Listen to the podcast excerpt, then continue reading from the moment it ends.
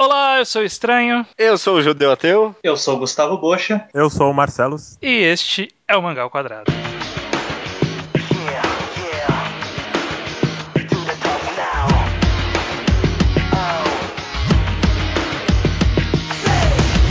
Muito bem, companheiros, estamos aqui para mais um Mangá ao Quadrado e... dessa vez vamos falar de One Piece. Que maravilha! Pois é. Maravilha. A gente já fez há muito tempo vários programas falando sobre capítulos recentes de One Piece, Naruto, Toriko e tudo mais. E a gente parou porque cansou de falar semanalmente, mas terminando um arco, vamos falar do último grande arco de One Piece, o arco de Dressrosa, que terminou recentemente, então dá certinho pra gente falar sobre isso. Bem mais interessante também falar sobre o arco inteiro. Esses programas aí que falam semanalmente do mangá, tipo, não tem sentido. É bem estúpido, viu? E sempre fica muito na suposição, né? Eu não acompanho muitos podcasts de mangá, tem muito isso? Tem um só. Não, tem mais de um. Não podcast, mas tem vlogs bastante por aí. Uhum. É tudo ridículo. Tá bom. Que sucesso. Marcelos, quem é você e por que você está no podcast de One Piece? Eu sou o Marcelos Vinícius, muita gente me conhece como Celos. Na internet talvez eu seja mais conhecido por ser um dos criadores do Games Foda, Twitter, @GamesFoda e o site gamesfoda.net, onde a gente fala de videogames, às vezes, a maior parte do tempo a gente tá falando merda que não tem nada a ver com nada. E, curiosamente, o Games Foda começou por causa de One Piece. Eu e o Arthur, e o Estranho, e o Bocha, e praticamente todo o universo, a gente se conheceu por causa de One Piece e cada um foi para um caminho, assim, né? Sim. Cada um foi seguir seu próprio bando, seu próprio navio. Uns navios fizeram mais sucesso que outros. É verdade. A galera afundou aí no meio do caminho. Ah, beleza. Temos um histórico aí de muitos anos de One Piece. Estamos aqui em Dressrosa. Oficialmente eu vou contar que começou no capítulo 700, que é quando eles estão chegando. Então foram, ó, Dressrosa em números aqui pra vocês antes da gente começar o podcast.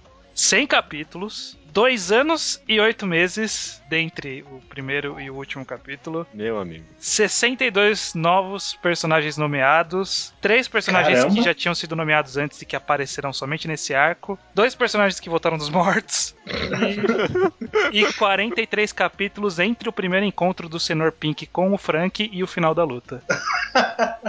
Peraí, quantos? 43. Não, mas calma, o primeiro encontro. Entre o primeiro encontro e o final da luta, porque eles tiveram um intervalinho ali no meio. Mas esse primeiro encontro já eles começando a brigar. É. Não, é aquele que eles encontram na frente. Eles brigam, aí o Frank perde. E aí depois eles brigam de novo. Só que tinha o McVise também. É, mas tá lá, faz parte da briga. Queria que tivesse números de quantas vezes o Law morreu. Ah, eu não contei, foi mal. Que pena. Cara, pensa, quem começou a ler esse arco de One Piece no primeiro ano do ensino médio, hoje já tá entrando na faculdade. 3 anos aí, né? 2 anos e 8 meses, né? Tá terminando o ensino médio. Arredonda minha conta aí, mano. Mas é surreal mesmo. Eu tenho um amigo que ele tá pra alcançar agora, né? Ele ficou um bom tempo parado durante o time skip, e direto eu falava, volta a ler, ele nunca voltava. Aí quando ele perguntava, e aí, como tá? Sem dar muito spoiler, o que tá acontecendo? Aí eu, cara, Dressrosa tá na reta final. E eu falei isso, mas tipo, vários meses ele perguntava e eu, cara, tá na reta final, não tem mais o que acontecer. Pois é. Ó, Dressrosa, a gente não tem muito como seguir nesse caminho, a gente nunca fez um podcast sobre isso, então a gente tá meio perdido no que caminho vai seguir. Mas eu acho que a gente pode falar por cima dos principais acontecimentos e discutir sobre o impacto disso. Mas eu acho que Dressrosa, de forma geral, ele teve 3 grandes partes que meio que foram interligadas umas com as outras. Que foi o Corrida Coliseu, foi todo esse jogo político do LOL versus o Doflamingo e a parte da revolução do país. Né? Esses 3 acabavam se intercalando mais do que o necessário às vezes, mas acabaram se intercalando bastante ao longo desse arco. Uhum. Tem os duendes aí também, né? Então, parte da revolução. Entra na revolução, né? Tá bom. Ó, quando começou esse arco, eles estavam chegando em Dressrosa com o objetivo de entregar o Caesar Claw, que estava capturado por eles, pro Doflamingo, porque o Doflamingo tinha desistido de ser Shichibukai por causa de uma ameaça lá do LOL e tal. E aí eles iam entregar, e o plano secreto era aproveitar essa entrega para destruir a fábrica de Smile. Vocês lembram disso?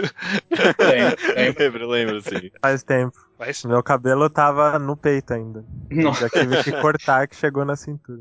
Uau.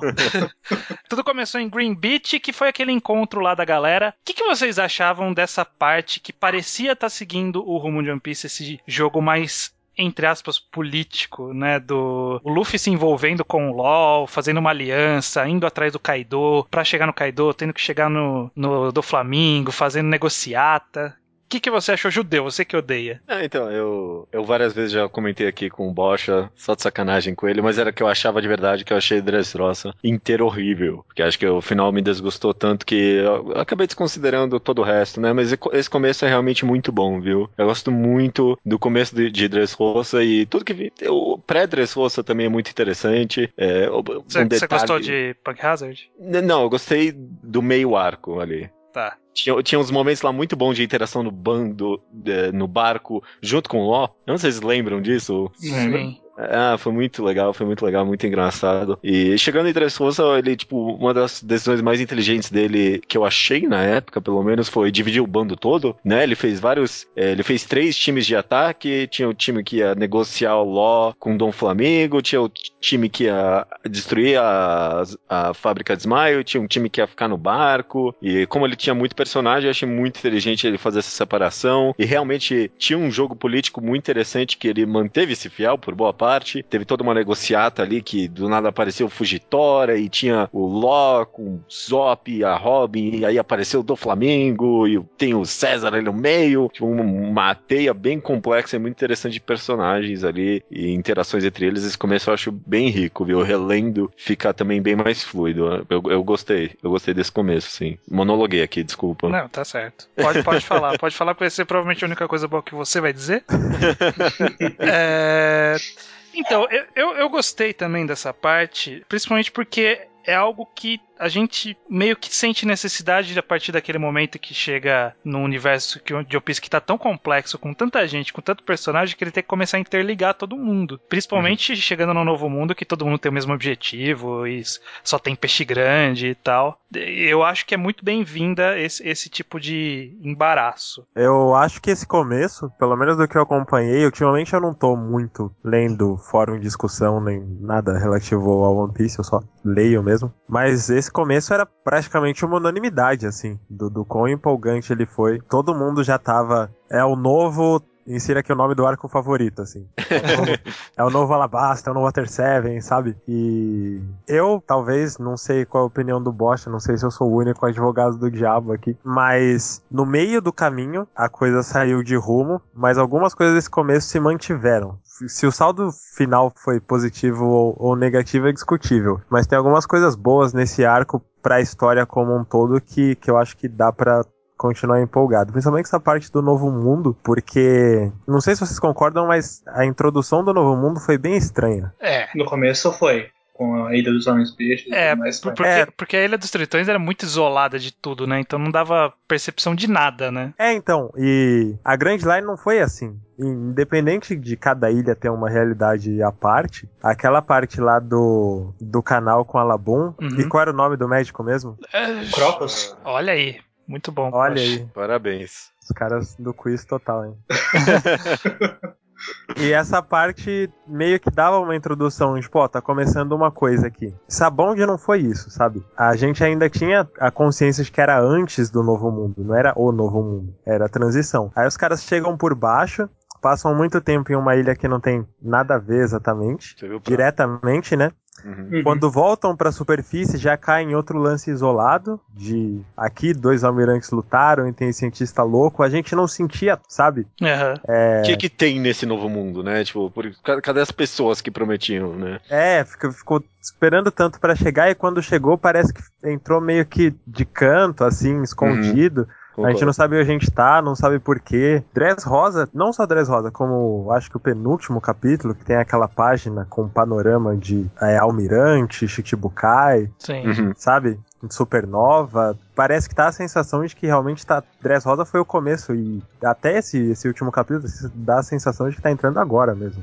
Ele parece ser, de fato, a primeira interligação do mundo de verdade, né? Porque Hazard acabou servindo no final pra conectar com Dressrosa, e aí essa participação que parece que colocou de volta não só o bando do Chapéu de Palha no mapa... para nós leitores, né, localizou eles, mas para os outros personagens dessa parte do mundo, né, porque agora eles estão começando a ser alvo, né, então agora eles estão começando a chamar atenção, agora eles estão aparecendo mais no jornal e tal. É, e contextualizou os supernovas também, deu uma expandida que não é aquela expandida de deixar mais complexo, mas de deixar mais interessante, assim, saber que tá dentro do novo mundo de fato. É, os outros supernovas, a maioria tá interessante, tem um ou outro ali que, what the fuck, o que eles estão fazendo ali, né? Nunca entendi aquele mafioso tá largado. O Capone parece que tá afiliado pra Big Mom. É? E o cara gigante com asas lá, que parecia... O Rogue tá no céu, não sei porquê. Exatamente, eu também não sei. Não, é o melhor personagem, cara. O cara, ele tava fudido e o cara ainda ofereceu ajuda pro Kaido, mano. Kaido apareceu, ele falou assim, pô, sério, eu vou rezar pela sua alma aqui. Cara, quem é esse cara? É o fodão que tá dando uma moral pra cima de um dos mais fodas do mundo. Bom, mas o poder do Capone é estranho também, né? Nunca exploraram direito isso.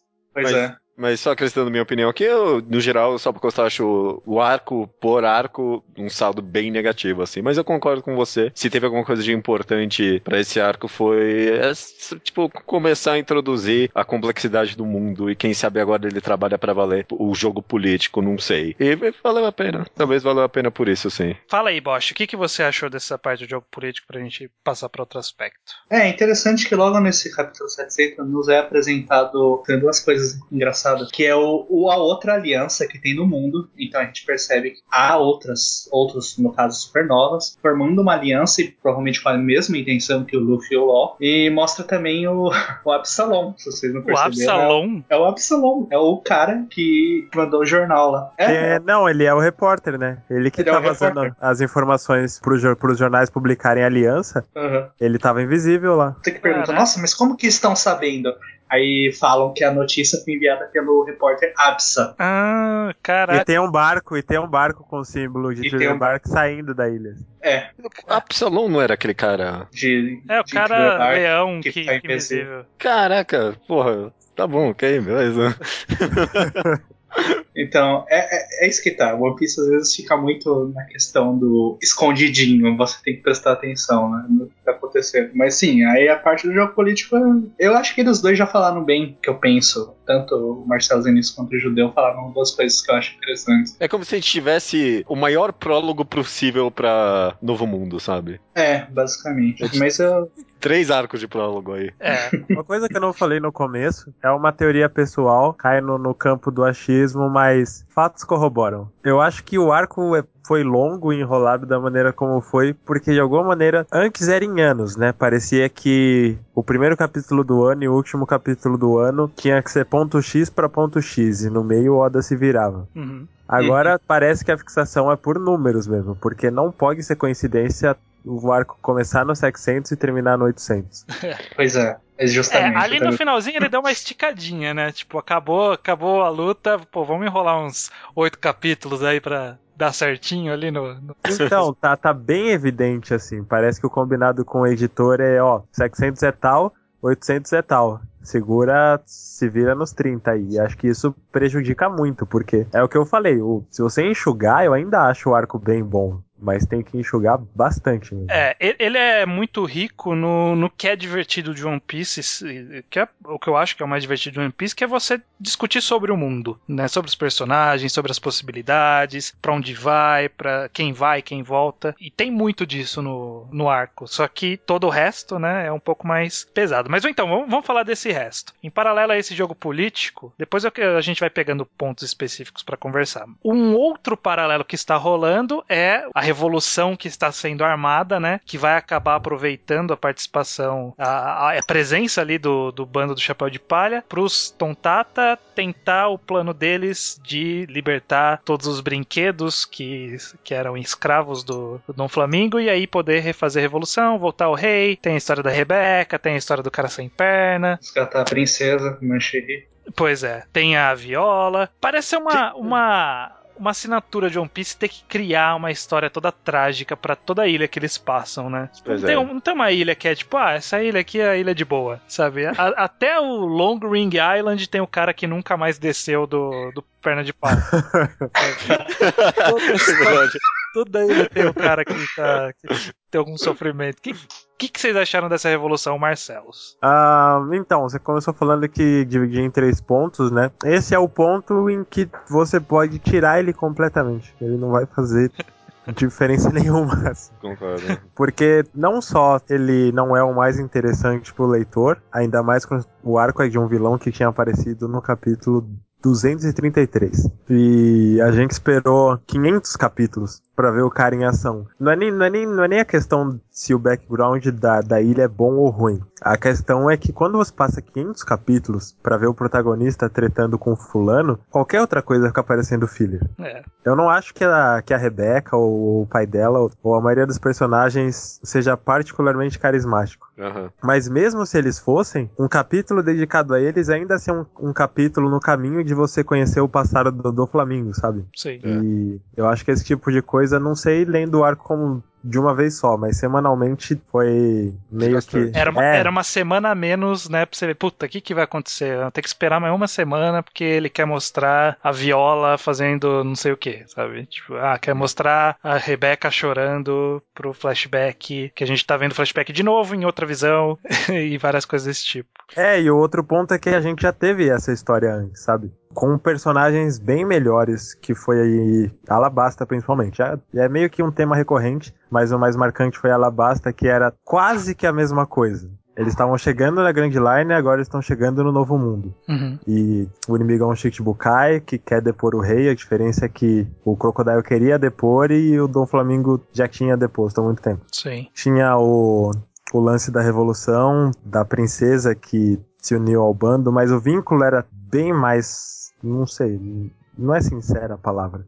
Não, orgânico. Sabe o que é? Eu concordo com você. E esse, por exemplo, é um problema que teve, mas eu achei em muito menor escala, por exemplo, em Fishman Island, a Ilha dos Peixes lá.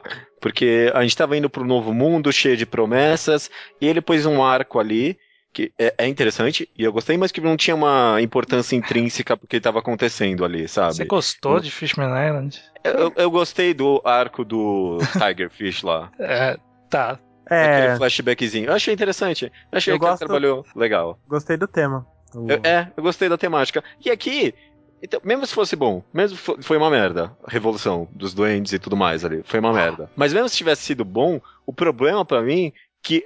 A primeira coisa que a gente comentou aqui foi o arco prometia muito. O arco prometia ter um plot intrínseco a essas complexidades que a história tá montando. E aí do nada ele enfia um negócio que não tem nada a ver, meu. Tipo, que não tem importância. Tipo, não tem problema não ter importância. Nem tudo em One Piece tem que ter intrínseco a um mega plot super complexo que tá acontecendo. A maioria dos arcos não são assim. O problema, talvez grande pra mim, foi que ele começou o arco com grandes promessas e cumpriu elas bem, tipo... tangencialmente durante a obra. Teve uma coisa legal que diz respeito ao começo do arco, mas acho que era legal justamente porque a gente não sabia que ia repetir o plot da princesa e do rei deposto, etc, etc.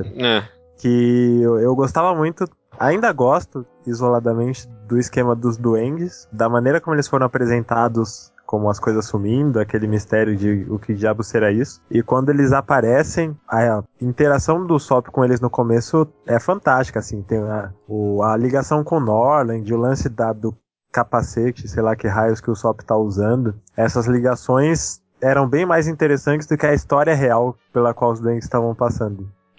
Esse começo foi bem legal, assim. Dava pra ele ter sido aproveitado essa história de rei deposto, no caso, e depois de voltarem ele pra lá, de uma forma muito mais leve pro arco como um todo, sabe? Ter as pessoas escravizadas como brinquedo, ok, é uma ideia bacana.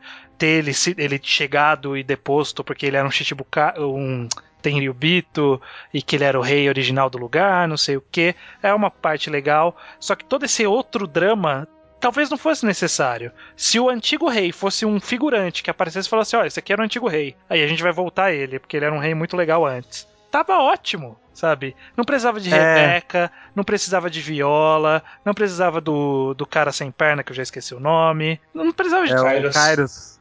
Não precisava de nada disso. Dava pra você fazer de uma forma muito mais diluída essa parte da trama e se focar mais no Doflamingo como rei. Como ele era como rei, e depois que tirou ele, não importa que tirou ele, o que vai acontecer depois, sabe? Isso é a parte mais irrelevante, então... Aí eu já discordo um pouco.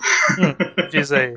Eu discordo na questão de que isso é uma coisa que o Oda gosta de fazer, que é o criar o mundo pra trabalhar. Ele não ia conseguir deixar de trabalhar um mundo próprio pra ilha e mostrar pra gente que a ilha ia conseguir sobreviver. Mas aí é um problema dele. Inclusive trazendo no futuro uma possibilidade de uma série de capas para esses personagens.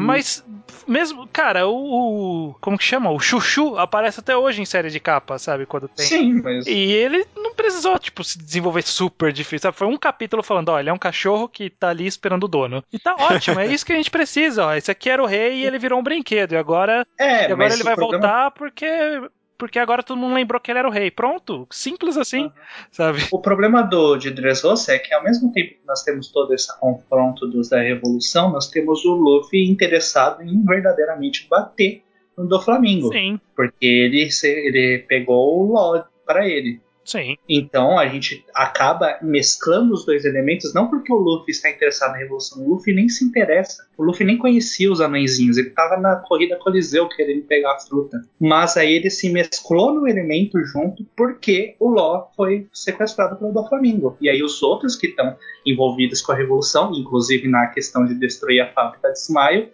acabaram se envolvendo na questão da Revolução. Eles só se envolveram na Revolução porque o Frank pediu. Frank, inclusive, teve uma boa participação nesse arco.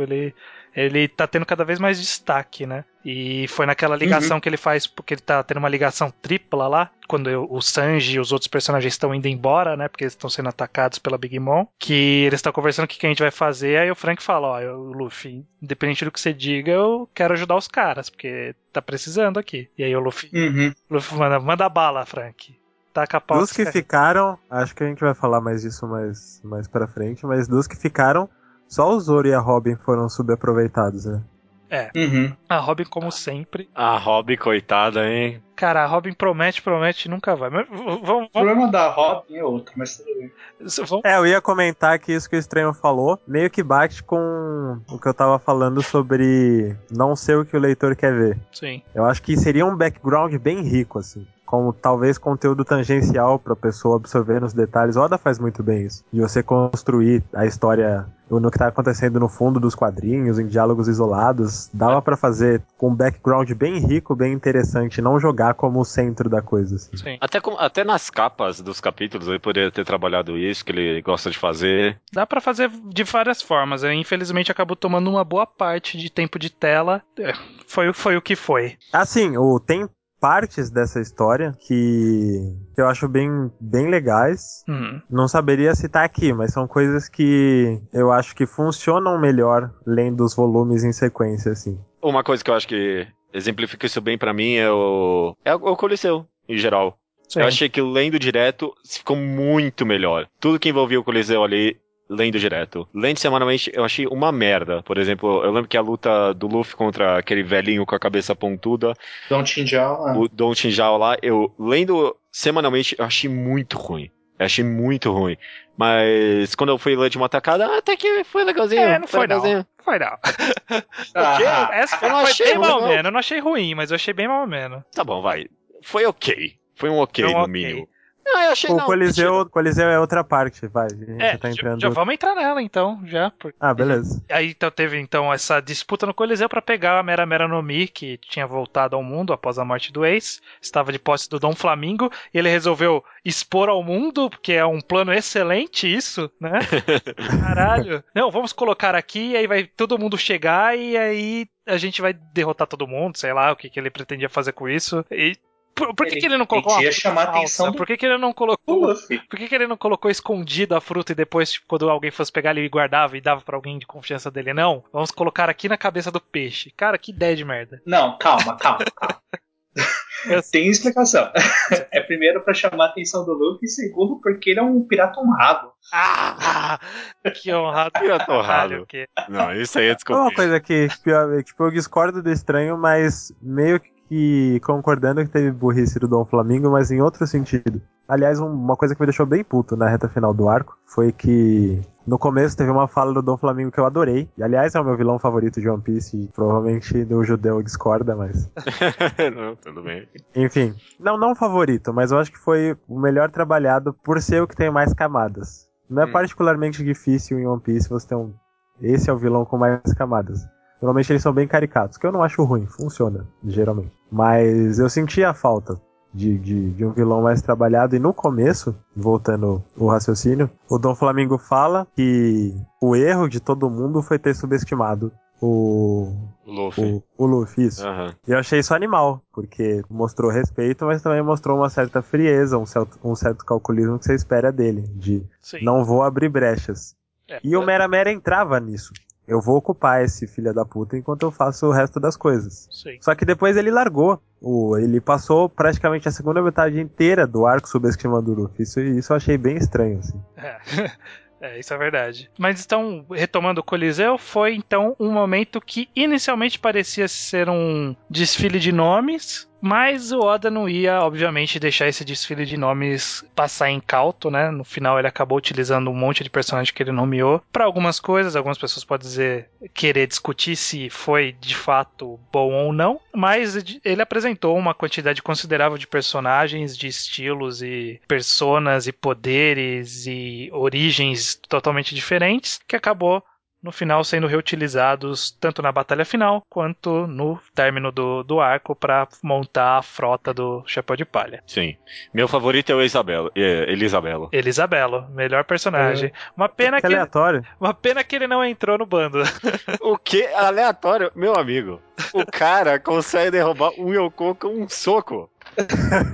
Um soco desse filho da mãe derruba. Que caralho. Mas demora 2 horas pra ele poder dar um soco. Se ele der... Não importa. Acho que o meu favorito não é dos mais... Não sei se é tão querido assim, como eu falei, não tô acompanhando o fandom no geral, mas o meu favorito é o Kevin Kish. Ah, tá. Normal. É aceitável. Eu preferi muito o Bartolomeo, eu gostei bastante da participação dele como um todo nesse arco. Sim, sim. Ele teve uma mudança ali muito interessante, né? Que ele parecia ser o cara, tipo, nossa, esse cara é treta, mano. Olha, cheio dos piercing. Primeira aparição dele é dando uma surra num comodoro da marinha, sei lá. Que era um cara fodão que tinha dado uma surra num outro cara fodão antes. Aí já foi uma sequência. Cara, esse capítulo é... No geral, ele não é tão marcante. Mas isoladamente ele é fantástico. É o Oda no seu máximo, assim. Porque o nome do capítulo é o cara da marinha que o Bartolomeu espanca. Então ele criou um capítulo todo pra estabelecer, vou estabelecer esse personagem é importante. Não. E que usar um trope recorrente assim pro leitor prestar atenção. Puta, vamos prestar atenção nesse cara. Esse cara é humilhado pra você saber. Não, então é nesse que eu tenho que prestar atenção. Foi muito legal. Bartolomeu é muito bom, mas meu favorito é o Orlumbus. Cara, esse é Randall. Quem? Esse é Randall. Quem? É o cara que joga as pessoas como bola de boliche. Exato, por isso. Nossa. Eu não acho isso um absurdo. O que eu acho um absurdo é esse cara ter a maior frota de todo mundo ali. Meu comentário sobre a galera do Coliseu, independente do Coliseu ter sido longo demais, necessário ou não, é o oposto do comentário sobre a Revolução. Eu acho que se você tira a galera do Coliseu, tudo que é relevante pro arco, não tudo, mas mais da metade do que é relevante pro arco, pra continuidade da história, meio que se perde, assim. A gente viu pelo capítulo 800 ou 799, não sei.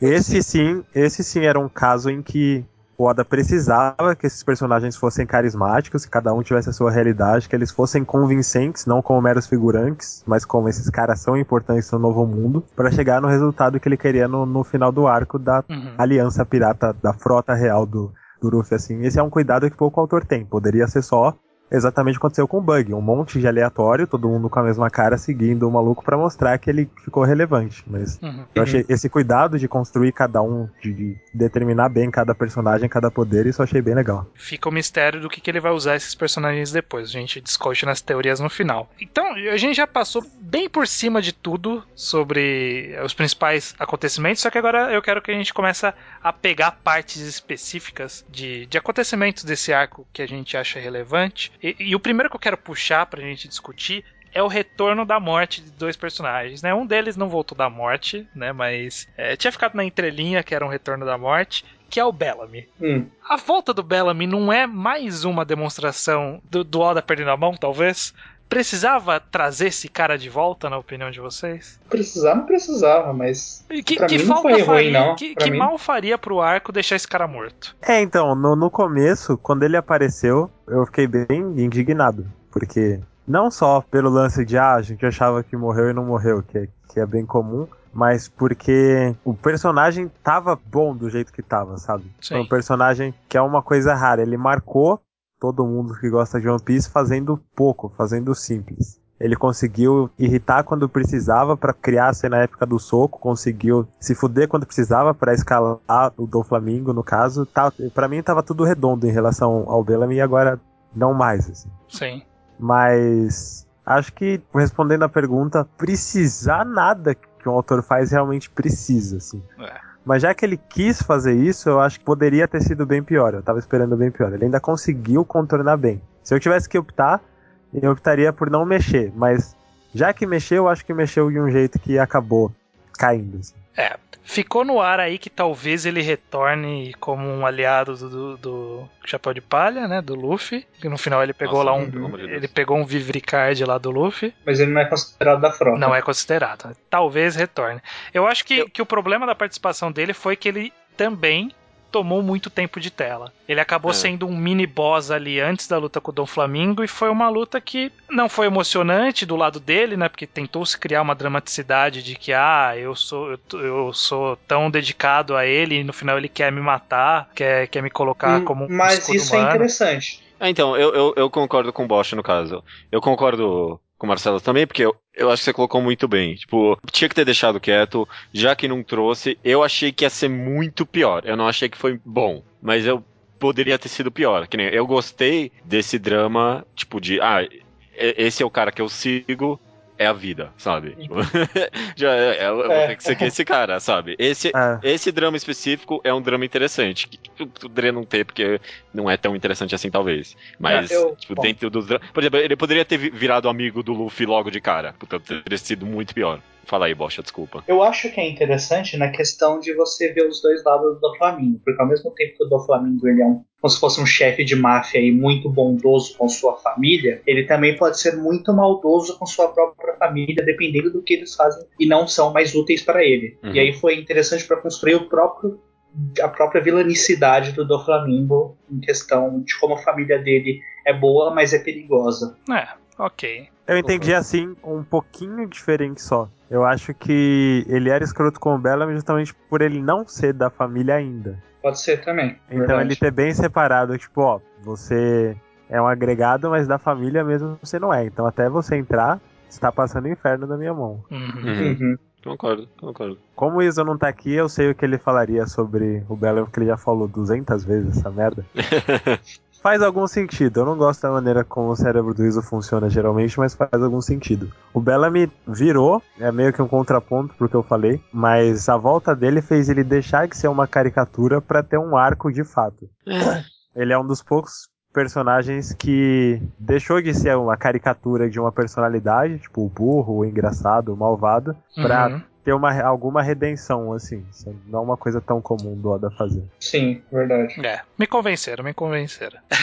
Mas, a outra volta dos mortos, que é uma volta que acabou sendo... Não, essa eu acho ruim. Essa eu acho bem ruim. Ele acabou sendo dado umas dicas que poderia vir a acontecer, e entre o capítulo em que ficou claro que ia acontecer e que de fato aconteceu, foi bastante capítulo ali no meio. Eu também esqueci de contar, mas o Sabo retornou dos mortos, no primeiro retornou de costas pra gente, o Oda falou assim, olha, é o Sabo, mas eu não vou falar.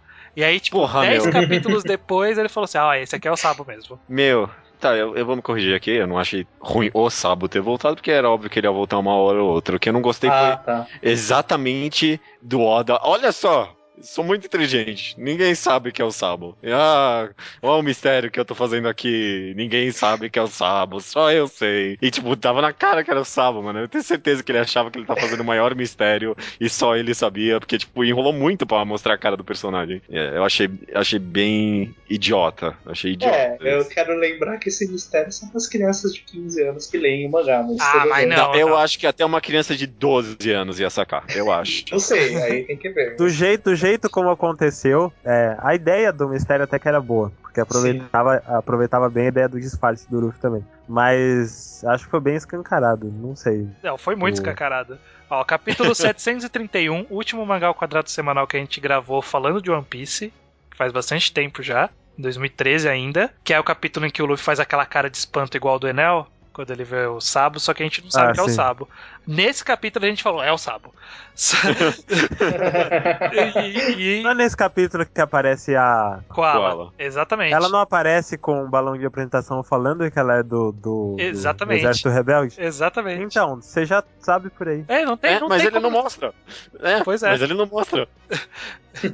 Ele faz um mistério, eu não entendi isso. Mas ó, tirando essa parte do mistério, eu acho que o retorno do Sabo é aceitável, né, narrativamente.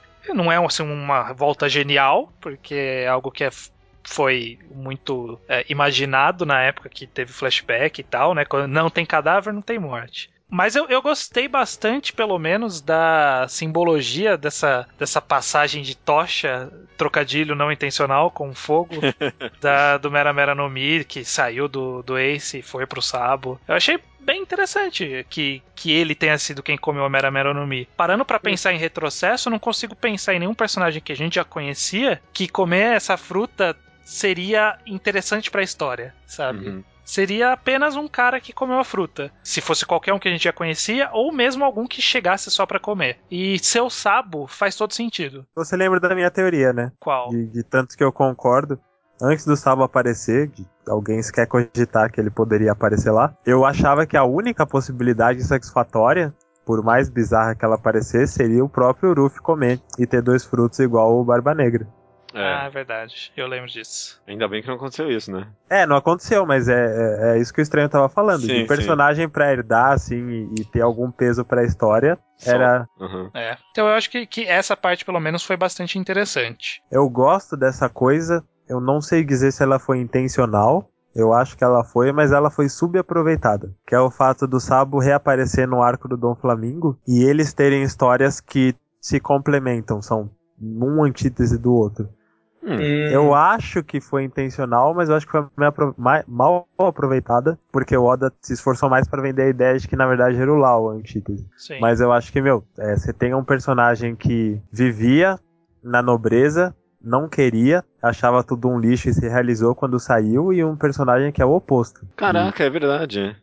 Porra, é verdade, tinha um negócio interessante aí, né? Eu acho que tanto o Law quanto o Sabo funcionam como duas antíteses, na verdade. É que, então, tipo, uma é uma antítese que ele criou pra isso e outra é que já tinha pronta, né? Ele poderia ter usado a pronta. É que ia ser difícil colocar o Sabo como um adversário direto do Doflamingo. Ia ficar talvez muito confusa essa equação. Sim. Sendo que já tinha o Law lá e ele precisava estar lá, né? Fica só o pensamento, né? Que teria sido interessante. Não tinha como ele colocar justamente porque não ia ter espaço pra isso, mas eu não acho que tenha sido coincidência o Sabo ter voltado justamente nesse arco, assim. Bacana. E colocou uma pimenta ali dos revolucionários finalmente começando a mostrar as asinhas no mundo de One Piece, né? Que a gente tinha uma visão muito distante do que faziam e agem os revolucionários, e no final desse arco a gente viu que eles chegaram pra pegar o nome de alguns reinos que estavam negociando com o Doflamingo, tirar umas fotos lá e roubaram as as armas, né, também. Verdade. E agora a gente tem uma visão bem distante, abstrata dos revolucionários. É, a gente não tá tão distante assim, a gente já teve... uma das poucas vezes que a gente teve personagens de fato nomeados como revolucionários agindo como revolucionários, né? Antes disso a gente tinha o Ivankov, que não estava agindo como revolucionário porque estava preso. E a gente estava falando de como o começo do Novo Mundo foi bagunçado, não dava pra saber direito pra onde ia e tal. A volta da Koala pra mim foi mais sensacional que do Sabo.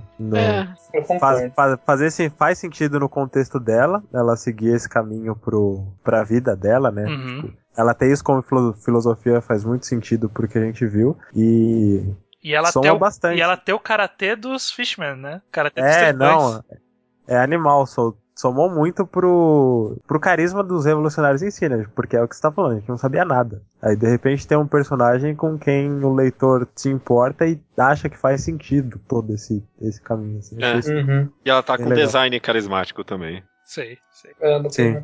Vamos pegar mais um pedaço do arco que seja interessante. Judeu, que parte desse arco você achou bacana, digno de comentário, que você quer puxar pra gente falar um pouquinho desse trecho?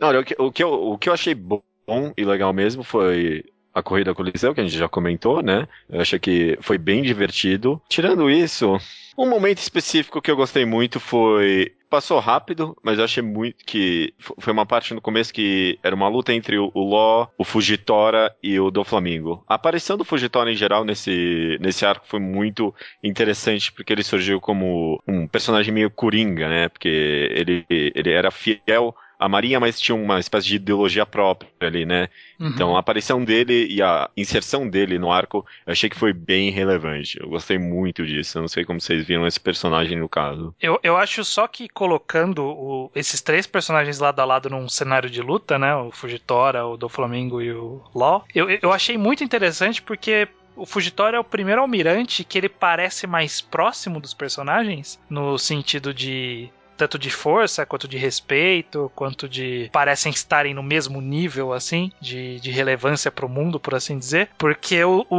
os outros almirantes, eles têm um ar tão altivo, e tem até um design visual mais distante dos personagens, e o Fujitora, ele tem uma coisa um pouco mais caricata de vez em quando, né, em alguns quadros, né? Ah, sim. E todos apareceram meio que como uma força da natureza até agora, né? Sempre que a gente teve algum almirante, veio como, tipo, algo pra zonear tudo, pra distanciar todo mundo, pra matar um personagem, no caso, né? E aqui a gente teve um como mais uma carta no baralho, né? Justamente porque as coisas estão muito maiores agora. Então, achei a inserção dele no arco em geral bem interessante. Foi um personagem rico. Eu achei um personagem muito bem desenvolvido, viu? Agora... Relembrando aqui, até o final, ele teve, tipo, uma ideia geral bem interessante. Foi um bom personagem, sim. Mas momento assim, cara, eu não... específico, eu não lembro de gostar muito nem de nenhuma luta, assim. Eu gostei da resolução da luta do Zoro com o Pika, né? Foi o Pika, a resolução é boa, o tempo da luta não. O tempo da luta foi um problema. Esse eu anotei, ó. 38 capítulos entre o começo e o final da luta. Pois é. Cacete. Caraca, meu. Que é maior que o do Frank, se você for considerar que o Frank... Que é maior que o do Frank. Mas o do Frank teve um flashback no meio. Mas era tipo... Era um vilão que... Meu, como é que ele vai derrotar ela? Não tem como derrotar. A ilha inteira é feita de pedra. E aí, o Oda deu uma resolução bem inteligente ali. Eu achei muito legal, viu? Eu gosto do Zoro pensando nas possibilidades do que ele pode fazer e aí negando, não vai dar certo. Tanto que foi o plano 5, né? Que foi o plano que ele conseguiu... Que era o plano pra derrotar o Pika, era o plano 5. Mas eu provavelmente tenho mais coisa ruim pra falar das partes que as pessoas gostaram. Então pode passar pra outra pessoa aí. Marcelos, teve algum trecho bem específico que você falou, puta, essa parte aqui desse arco eu curti pra caramba, foi muito legal? Cara, tem... Foi o que eu falei, eu gosto do arco, apesar dele ter se arrastado. Eu acho que tem momentos, é bem isso, tem pontos em que me confortavam, assim, que uns momentos meio Oda still got it, sabe? E não sei, acho que é uma opinião meio impopular, mas eu gostei muito do final da luta do Frank. Concordo. É que assim, a luta em si do Frank com o Senhor não foi ruim, mas é que ela pareceu que se arrastou por tanto tempo e parece que nem teve tanta luta, né, de fato. Parecia que era mais os dois se encarando e soltando frases de macho. É, quando eu digo final, eu não sei como ela deve funcionar no volume. Mas o capítulo específico em que ela acabou, eu achei ele bem redondo, assim. Tem uma cena, quando eu digo Oda Steel Gore, tem uma cena que o Senhor aceita, né, resistir aos socos do Frank e tomar diretamente os socos, né? Uhum. E o Frank tá metralhando ele de soco. É o tipo de detalhezinho assim que me pega, porque ele tá tomando uma saraivada de socos, aí nisso tem um balão de pensamento que puxa pro flashback que ele fala, naquele dia também estava chovendo, que não tava. Porra, esse quadro em específico, desse também estava chovendo, e qual é de que chuva ele tava falando, essa ponte pro flashback é uma coisa que me fez pensar, olha, o Oda tá vivo ali ainda. E esse tipo de detalhe eu acho bem legal. São cenas específicas, né, eu foco muito nisso. A cena do Flamengo criança em cima de uma pilha de lixo e a família ajoelhando pra ele, sendo dono do hack do rei, eu acho ela bem forte, assim. Ficou meio apagada no modo como foi apresentada, mas o conceito da cena em si é bem legal. Uhum. E, não sei se, acho que o Estranho deve saber, o Bocha também, o Usopp sempre foi o Mugiwara que eu mais gostei, né? Uhum. Todo mundo. Eu sempre vi mais potencial... Não. E aí foi o céu e o inferno nesse arco, né? Mas quando deu certo, aquela parte, aquele capítulo que você vê que ele despertou o hack da observação, aquilo eu achei animal também. Acho que todo mundo deu uma leve surtada de fã, assim, quando viu aquilo. É, foi muito bacana mesmo. Você falou do céu e inferno, vamos já até falar um pouquinho do Usopp, porque parece que o Oda deu uma regredida no personagem, né, ao longo desse arco, né? O personagem que parecia ter avançado tanto no time skip e que ele tava um pouco mais distante daquele eu dele de antes. No começo do arco ele se entregou total ao Usopp de antigamente, né? Cara, pior que, como eu que adoro o personagem assim, eu nem consigo chamar de regredida. Ele nunca foi tão ruim, de verdade. Eu não sei, eu tenho uma desculpa pra esse caso que eu já falei, mas o Celos não deve ter ouvido. Qual? Que é a questão de que o Usopp esqueceu da Robin naquele momento. Então pra ele, ele estava sozinho num ponto com um cara que era um dos mais fortes do grupo e uma outra menina que tinha um poder absurdo. Uhum. Então ele tava numa questão que ele tinha que enfrentar os dois e que o Frank sumiu por algum motivo. E ele não lembrava da Robin. Então ele voltou a ter aquela covardia dele, porque eu acho que em nenhum ponto ele perdeu a covardia, na verdade. Ele ainda é um covarde. Faz sentido, eu já vi outras pessoas falando isso também, mas um dos motivos de eu achar que o Usopp nunca foi tão ruim, que parece que o Oda não entendeu o próprio personagem, foi justamente que lá no começo, ele peitou o Arlong por causa da Nojiko e do... Genzo. Do cara do cataviço, do Genzo. Que ele tinha acabado de conhecer, ele peitou o vilão do arco pra preservar a integridade deles. E lá ele tinha uma promessa com os anões, que ele não esqueceu os anões e largou todo mundo mesmo assim. Foi bizarro. Sim. Mas aí quando os anões precisaram dele, ele conseguiu criar de novo a coragem. Mas então o problema é que ele já tinha que ter essa coragem desde o começo. O Usopp, pra mim, o problema dele é um problema de time skip. Porque, tipo, ele voltou do time skip com um desenvolvimento, mas aí, tipo, parece que o Oda se arrependeu. Ah, não, eu queria mostrar esse desenvolvimento. E aí, tipo, mostrou de novo nesse arco. Um desenvolvimento que nunca foi mostrado, na verdade. Eu não tô criando mangá aqui, mas eu acho que uma solução muito mais elegante teria, tipo, colocado a situação pra ele enfrentar, fazer um flashback e, tipo, mostrar ele encarando a coisa como tem que ser encarada, sabe? Eu achei bem ruim o desenvolvimento do jeito que ele foi. E esse negócio de flashback é uma coisa que ele faz com os vilões toda hora, sabe? Foi o que ele fez com o Senhor Pink nessa saga, porque ele não poderia ter feito isso com o Usopp. Eu achei que ele teve uma solução muito deselegante pro que ele queria fazer com o personagem. Sim. Uhum. Ele até, aí no final, Céu e Inferno, né? No final ele conseguiu regressar um pouco o personagem no nosso conceito, que foi essa hora que ele deu o tiro, que foi um capítulo muito legal, né? Que daquele tiro calculado, que ele despertou o hack da observação e tudo mais. E ele depois... até juntando todos os acontecimentos dele se tornar Deus, né? E as pessoas seguirem e tal. Eu acho que essa parte foi até que interessante. Mas... eu me pergunto se deu tempo dele sentir algum feedback negativo da conclusão com a Sugar e falar, não, vai ter outra conclusão dessa vez decente, assim. Não, eu acho que o lance do hack estava planejado desde o começo, mas eu me pergunto se o espaço que o Usopp teve não foi meio... deu tempo dele sentir o feedback dos fãs. É porque a primeira derrota da Sugar, tipo, foi muito what the fuck, né? O que aconteceu? Por que resolveu desse jeito? Não. Eu acho que ele se apegou muito, ele era muito apegado à piada, ele tinha certeza que ela ia funcionar de uma maneira fantástica, e não a recepção, provavelmente o editor deu um toque, sei lá, não foi do jeito que ele esperava, não sei. Não, eu acho que ele tava planejando isso do começo, e a primeira luta foi justamente uma preparação pra essa pra ativação e tal, e tudo meio sem graça mesmo. Eu acho que ele tentou ser engraçado, mas eu também, ele planejou. Beleza. Bocha, o que você achou de interessante desse arco pra gente poder comentar? Em especial, praticamente todos os flashbacks. Todos os flashbacks? Todos? Praticamente todos. Qual não? Nossa. Só pra gente eliminar já. Bom, em ordem de importância, diria que o do Senhor Pink foi o melhor. Uhum. Eu te odeio, Bocha. O do Law. E aí o do Doflamingo. Aí você... Lá por último você pode deixar os do Kyros e da Rebecca, mas eles, pra mim o da Rebecca ainda foi interessante. Quer dizer, o do Kyros, né? Antes dele voltar a ser humano. Só uma coisinha rapidinho, antes da gente voltar pro flashback, um poder que eu achei muito legal, só de passagem assim, e que acabou caindo no esquecimento, foi daquela vilã que transformava as pessoas em obras de arte. Vocês lembram disso? Sim. Ah, a Jora, sim. Poxa, meu, puta ideia, viu? Parabéns, Alda. A resolução dessa com o Brook foi boa também. E essa piada realmente funcionou. Porque teve um tempo que o Brook era só a piada de estou morto, e até chegou a um ponto que saturar, que todas as falas do personagem eram isso. Uhum. Aí ele deu uma renovada, deu uma diversificada boa, e voltou essa piada de um jeito que foi fantástico. Aquele não tem olhos para a arte. Muito bom, muito bom. Funcionou. Uhum. Voltando agora para os flashbacks, vocês querem falar um por vez? Vamos tirar do Kyros o caminho, do Kyros da...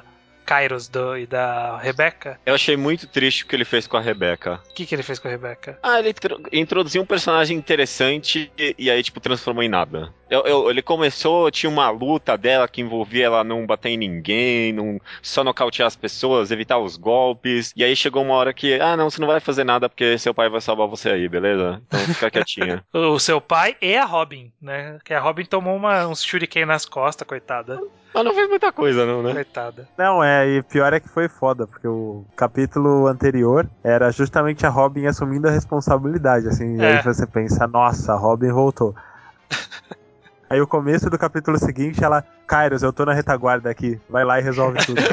Boa sorte. Caraca, que dó. Essas lutas desse momento final do arco, né? Esses matchups. Teve dois personagens ali que o Oda deu uma reaproveitada em poder inacreditável, né? Que é o cara que explode, só que usou um outro termo lá, Homem Ruptura, sei lá, que é igual o Mr. Five, e teve o cara que também faz não sei quantos quilos de peso, que é igual a Miss Valentine. Pegou bem o casal. O cara reaproveitou na caruda.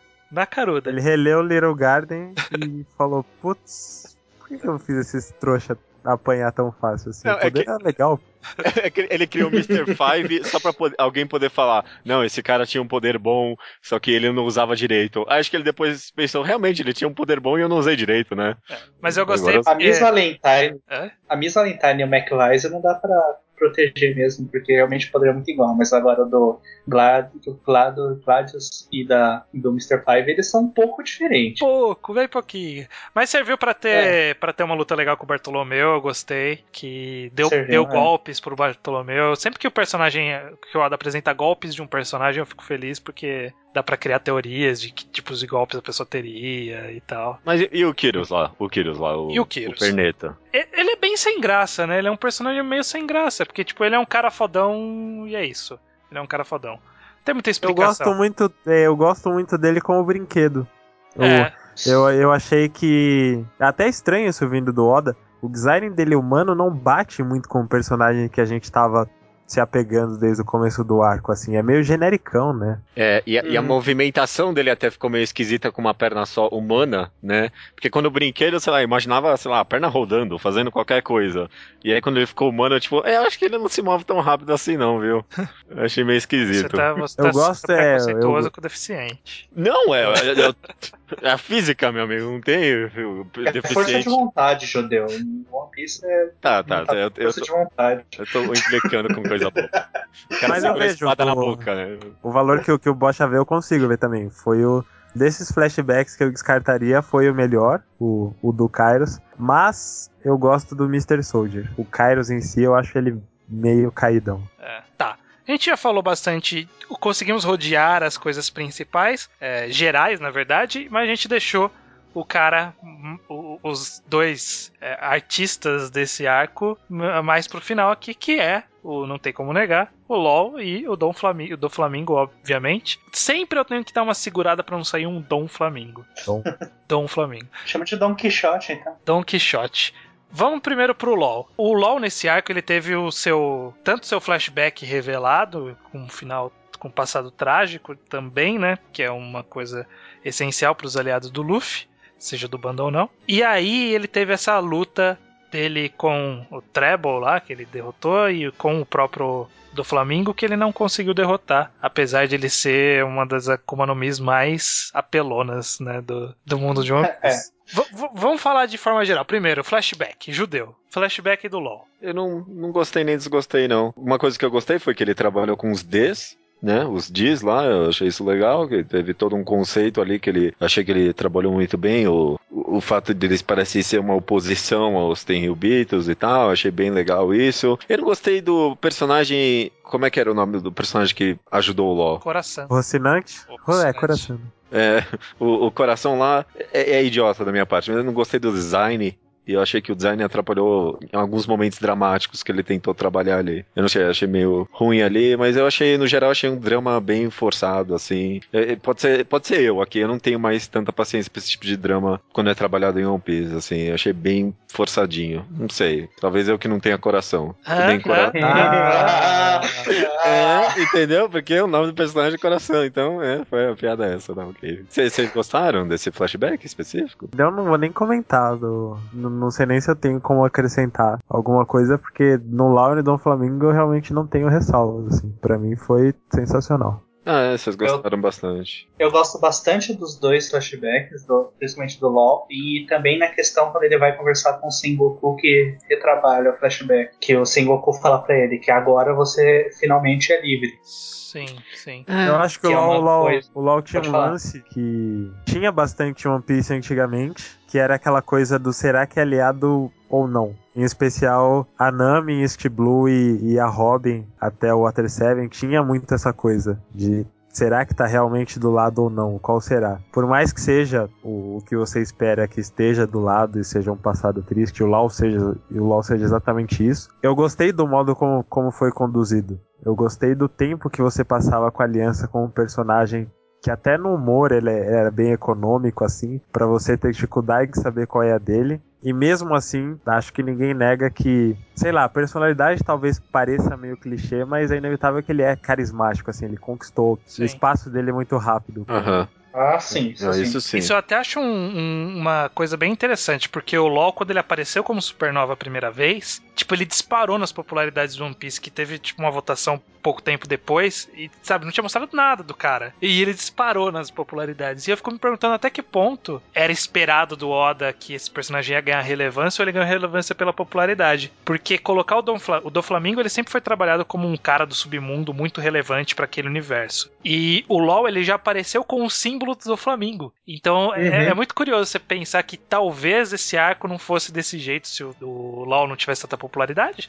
Ou será que esse arco com certeza existiria dessa forma, independente de popularidade? É algo que a gente jamais vai saber, né? Sendo Oda, conhecendo o nível de gancho que ele já fez, coisas tipo Laboon, assim, meio absurdas, eu acho que a relação estava planejada. Talvez esse protagonismo todo seja reflexo da popularidade. Mas, por exemplo, se você pensar que o LoL tava no leilão de sabão, de sei lá, é curioso, assim, eu não consigo achar, vou amarrar isso aqui que fez sentido, o símbolo dele e tudo, acho que isso estava planejado mesmo.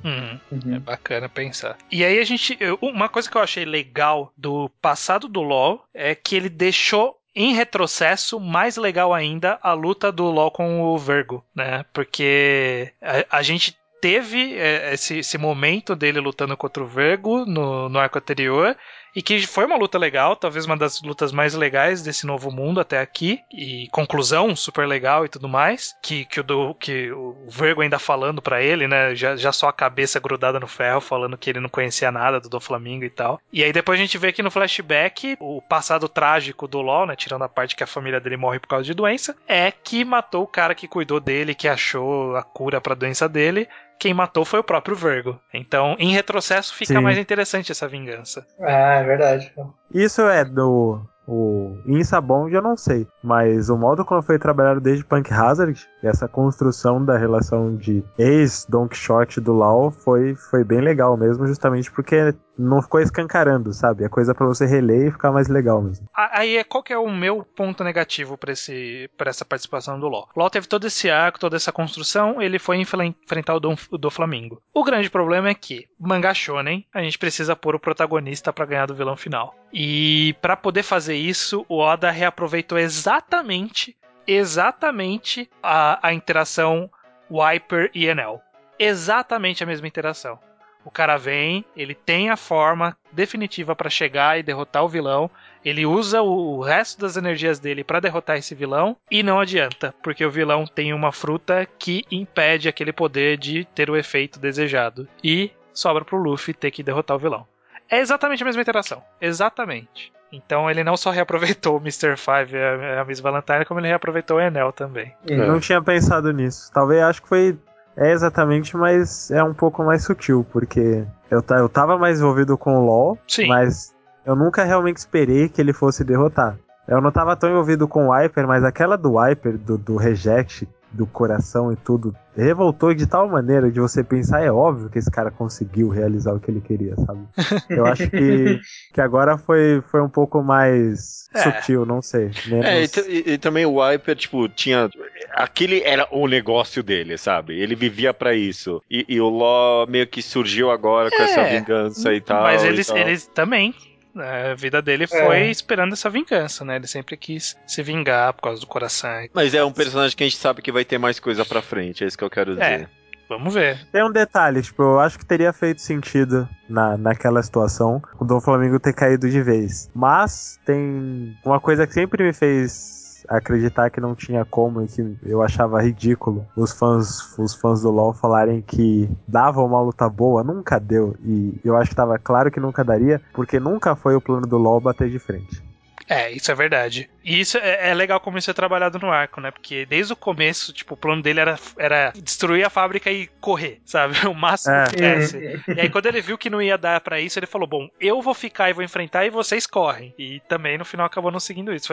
Isso é bem interessante mesmo. Sim, é verdade. Esse respeito, inclusive, até que às vezes fica bravo com a imprudência do Luffy de falar, fica no plano, a gente não quer tretar diretamente com ele.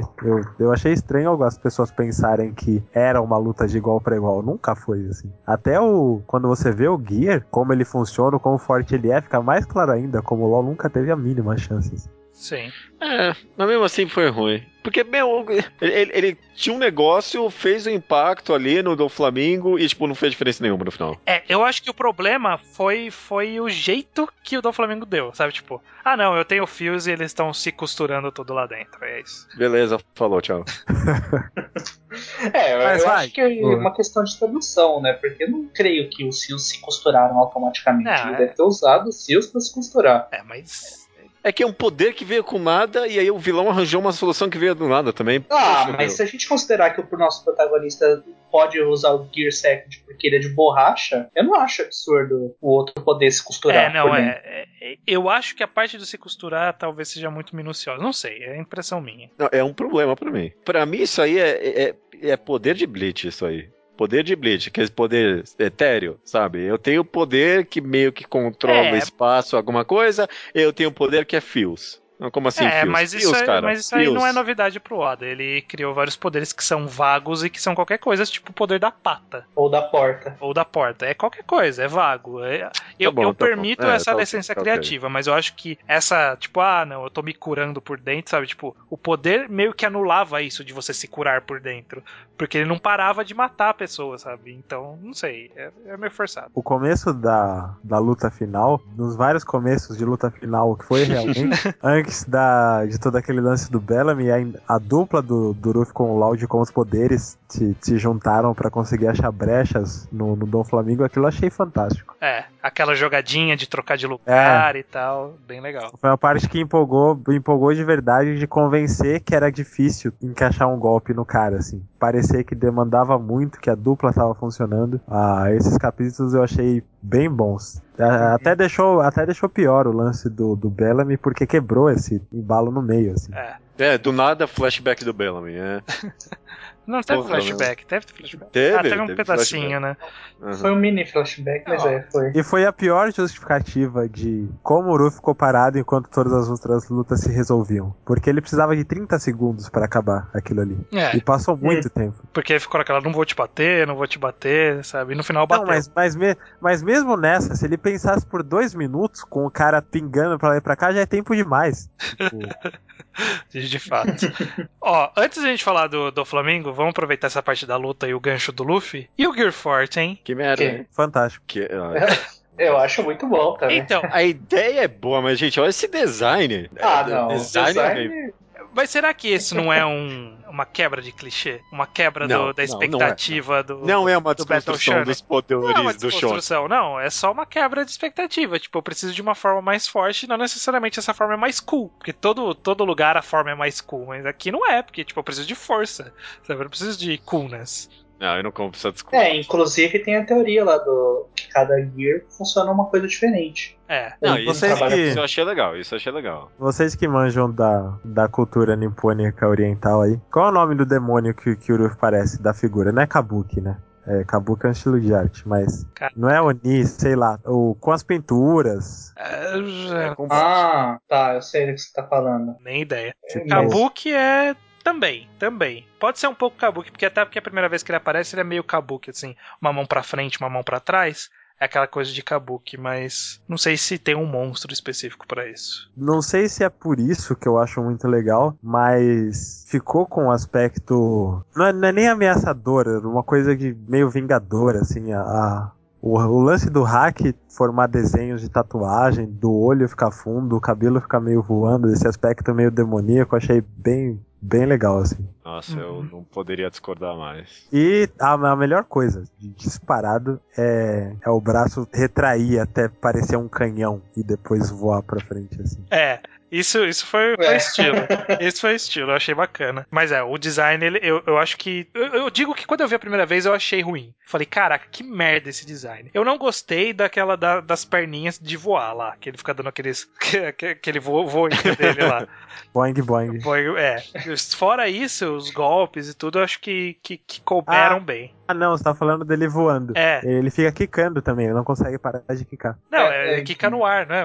Tipo, ele fica fazendo com as perninhas, que ele fica com o braço aberto. Não, enquanto ele tá no chão mesmo. Ele não consegue parar de quicar. Ele é tipo uma bola de basquete enquanto ele tá. É, porque o Gear, ele aumenta a tensão da borracha, né? Esse é o poder. Isso. Aí ele fica quicando no chão, que foi um momento de comédia no meio da coisa. É, só que... É bom, tudo bem, aí já nem importa mais. Mas vamos lá. E o Doflamingo, que é o vilão desse arco, o grande personagem desse arco, ele é um vilão muito prometido, né? Ele é um cara que, como o Marcelos falou, já tá há um tempo falando, ó, esse cara é zica, esse cara tem um plano, esse cara tá fazendo coisa errada aí há bastante tempo e de várias formas.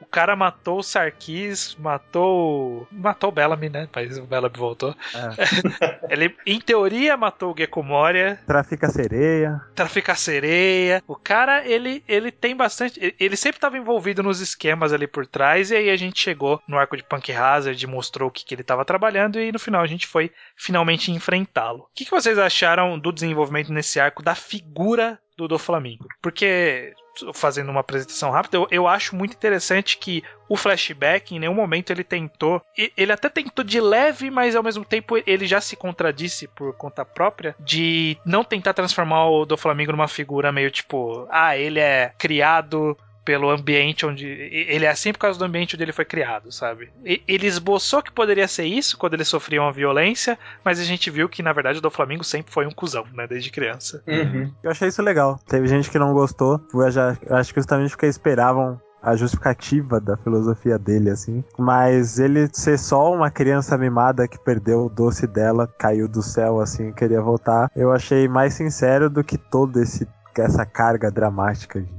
É. Eu achei que funcionou melhor. Eu gostei também, eu gostei. Porque, na verdade, não é que ele justificou pelo ele é um produto do meio que ele vive. Ele é um produto do meio que ele vive, mas ele é um babaca também, sabe? É, porque o Rocinante é produto do mesmo meio. Uhum, exatamente. Exatamente. Então, tipo, eu achei que criou de fato um personagem complexo, eu diria até, sabe? E não justificou as ações dele, porque ele continua sendo um babaca, né? Tipo, ele é mau, mas deu uma aprofundada bem interessante. O flashback inteiro dele eu achei bem bom, assim, muito bom. Esse que o flashback foi bem curtinho, né? Tipo, na verdade a gente viu meio que picado os flashbacks dele, né? Primeiro a gente viu ele crucificado lá, gritando que ia matar cada um daqueles que estavam ali. Nossa. Eu gostei da história do pai dele, que tipo, é um cara que queria viver feito uma pessoa normal, e aí quando passou a viver numa pessoa normal, se arrependeu, sabe? Uhum. Eu achei isso muito legal, tipo, mostrar o arrependimento de um deus que virou humano. Achei bem legal isso. Só acrescentando, o flashback fez uma coisa que é o oposto do que eu odeio em Naruto, que ele passa uma coisa pesada sem ficar chamando a atenção que essa coisa é pesada. Uhum. Porque, justamente, acho que pra ele foi rápido, não sei se era questão de páginas, mas o que o Doflamingo e o Coração passaram na infância, o modo como eles foram literalmente crucificados por serem nobres, assim, é pesadíssimo, mas em nenhum momento a história ficou chamando atenção pra isso. Você simplesmente olhava a página e falava, caralho. Pegava as crianças ali, né? Exato. Mas aí pra mim, ele podia usar esse mesmo, o contra-exemplo em vez de Naruto, poderia ter sido o próprio One Piece, porque pra mim é isso que ele fez com o Law, que eu não gostei, por exemplo. Tipo, essa criança aqui, como ela tá sofrendo.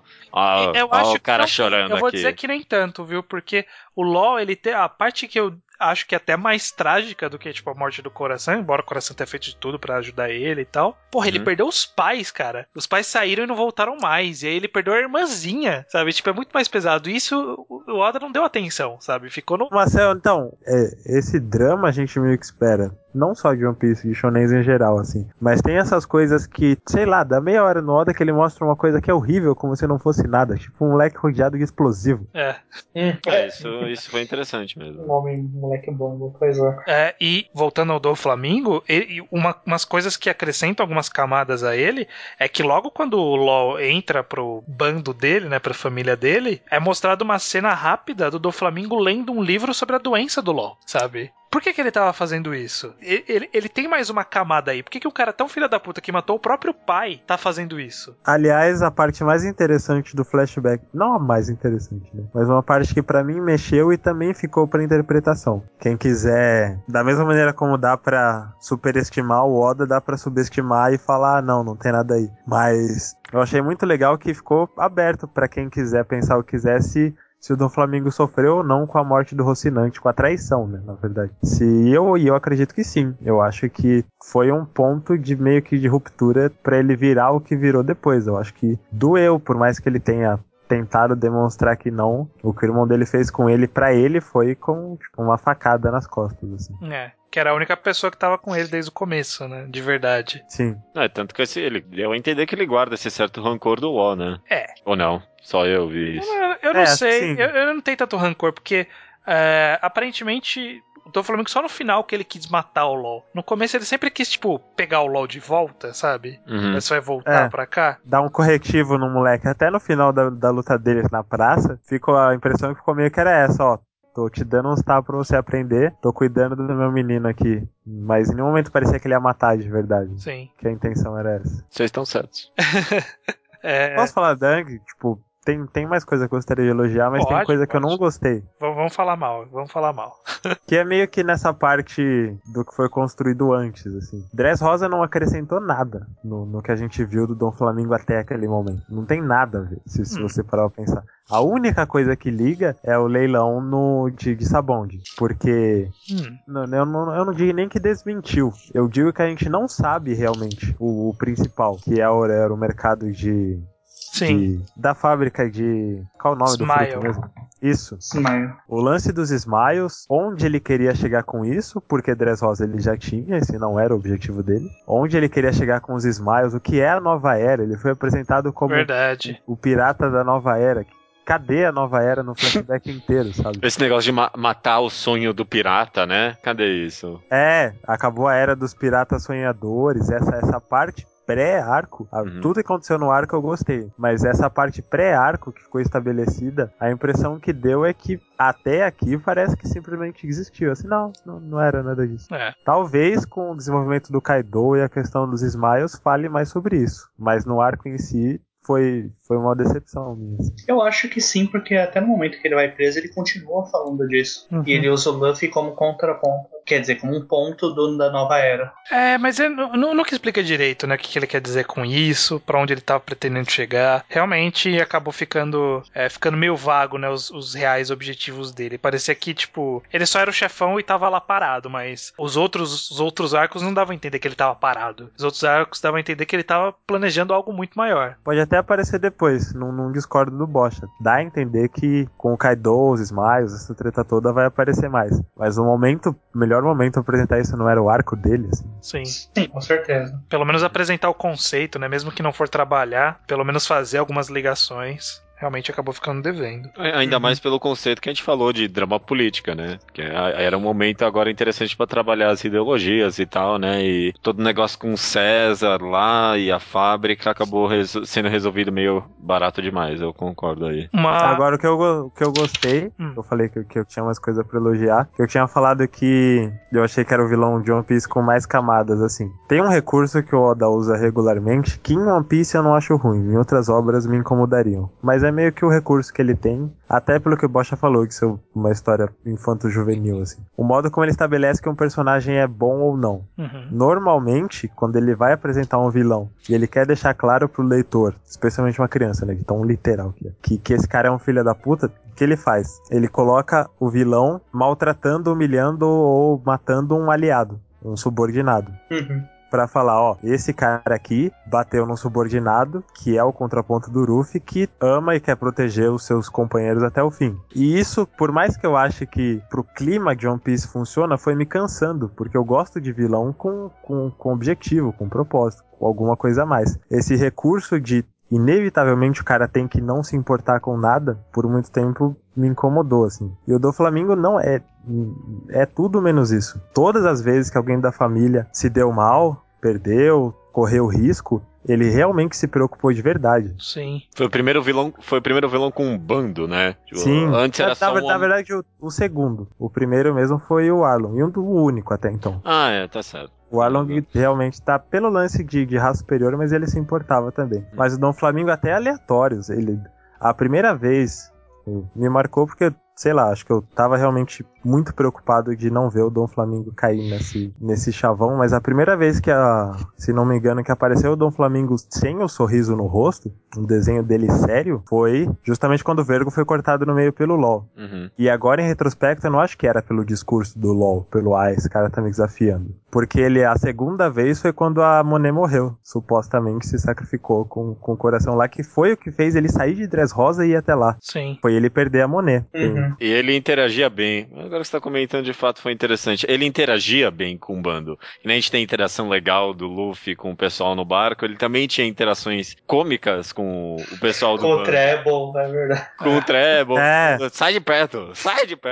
É muito bom. E todo mundo, tipo... caras bem mais velhos, bem mais experientes, talvez, não sei, chamando ele de jovem mestre, demonstrando respeito, tratando ele como um rei. Essa velha que transforma em arte a Jora, ele foi lá, de certa forma, também ajudar ela, que ela fala, bom, você não precisa se envolver, jovem mestre, eu cuido dele, quando ele vai lutar com o Sanji, depois com o Law. Ele fala, não sai, não se mete, meio que protegendo ela, assim, foi até o final se manter, achei isso bem legal. Assim. Inclusive, quando tava tendo os avanços do bando de Chapéu de Palha, ele fez uma reunião com a galera ali, sentou, conversou, e tipo, ele não tava tipo, em cima mandando, ele tava no mesmo nível ali da galera, conversando, tipo, o pessoal em volta dele ali. Que foi quando teve a piada do Pika ter a voz fina, e aí ele também falou, ó, não quero ver ninguém tirando sarro do meu subordinado e tal. Eu fiquei até o fim do arco com medo de acontecer esse ponto em que ele ia pisar nos sentimentos de alguém da família, assim, que todo vilão faz isso, de quebrar o personagem. Eu tenho um trauma muito grande com o Enishi de Rurouni Kenshin por causa disso, o personagem virar outra coisa, de repente ele é um louco, lunático. E o Doflamingo manteve até o fim, achei animal isso. Sim. Ó, já vamos começando a encerrar. E só uma coisa, aproveitando que o Marcelo falou de alguma coisa que não achou tão relevante ou legal no arco, que não foi bem feito.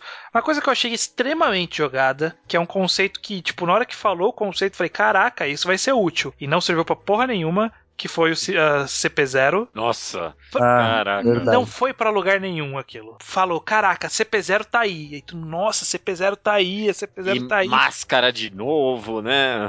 Uhum. Nada. Eu achei que você ia falar da gaiola. A gaiola também foi um pouco... Não, eu não achei tão ruim.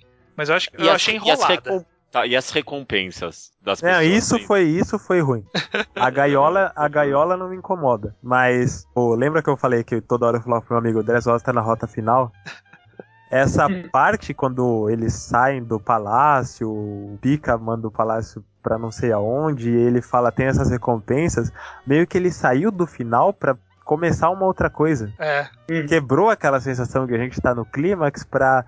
Não, a gente tá começando a reta final. É. E também não foi pra lugar nenhum. Ah, nossa, fulano isso. Tem tantas estrelas. É, fulano ninguém pegou ninguém ali no final das contas. Foi só pra criar um conflito que impedisse todo mundo de ir lá enfrentar o Doflamingo. Eu cheguei a pensar que esse lance das estrelas servia pra escalar o Usopp, mas não, dá pra fazer de várias outras maneiras. A recompensa final, a relevância dele assim. Tinha várias outras maneiras. É. Rapidinho, então, antes da gente...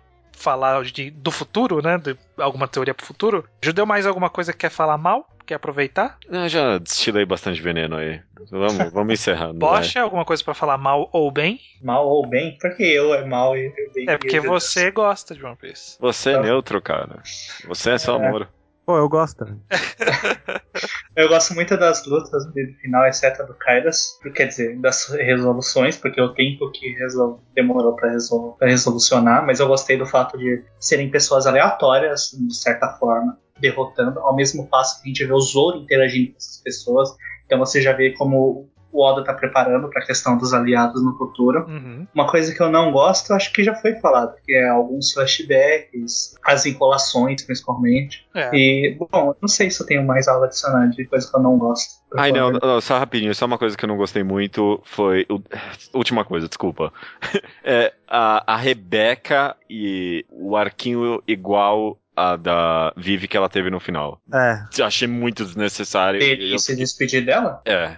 Eu só consegui ver isso, desculpa. Talvez, tipo, não foi só isso, mas eu só consegui ver que ele tentou fazer a mesma coisa que ele fez com a Vivi, só que, tipo, não tinha construção nenhuma pra isso, e aí ficou, tipo, batata sem sal. Não gostei. E uma coisa que eu não gostei também, que agora que eu lembrei, é a pequena promessa que talvez fosse ter alguma coisa, no final não teve nada, do Luffy dando um soco no Fujitora no final do arco. Falou assim, nossa, o cara vai peitar aqui agora? Não vai. E aí, tipo, no capítulo seguinte não vai, não. É... Não, pior que eu gostei da resolução.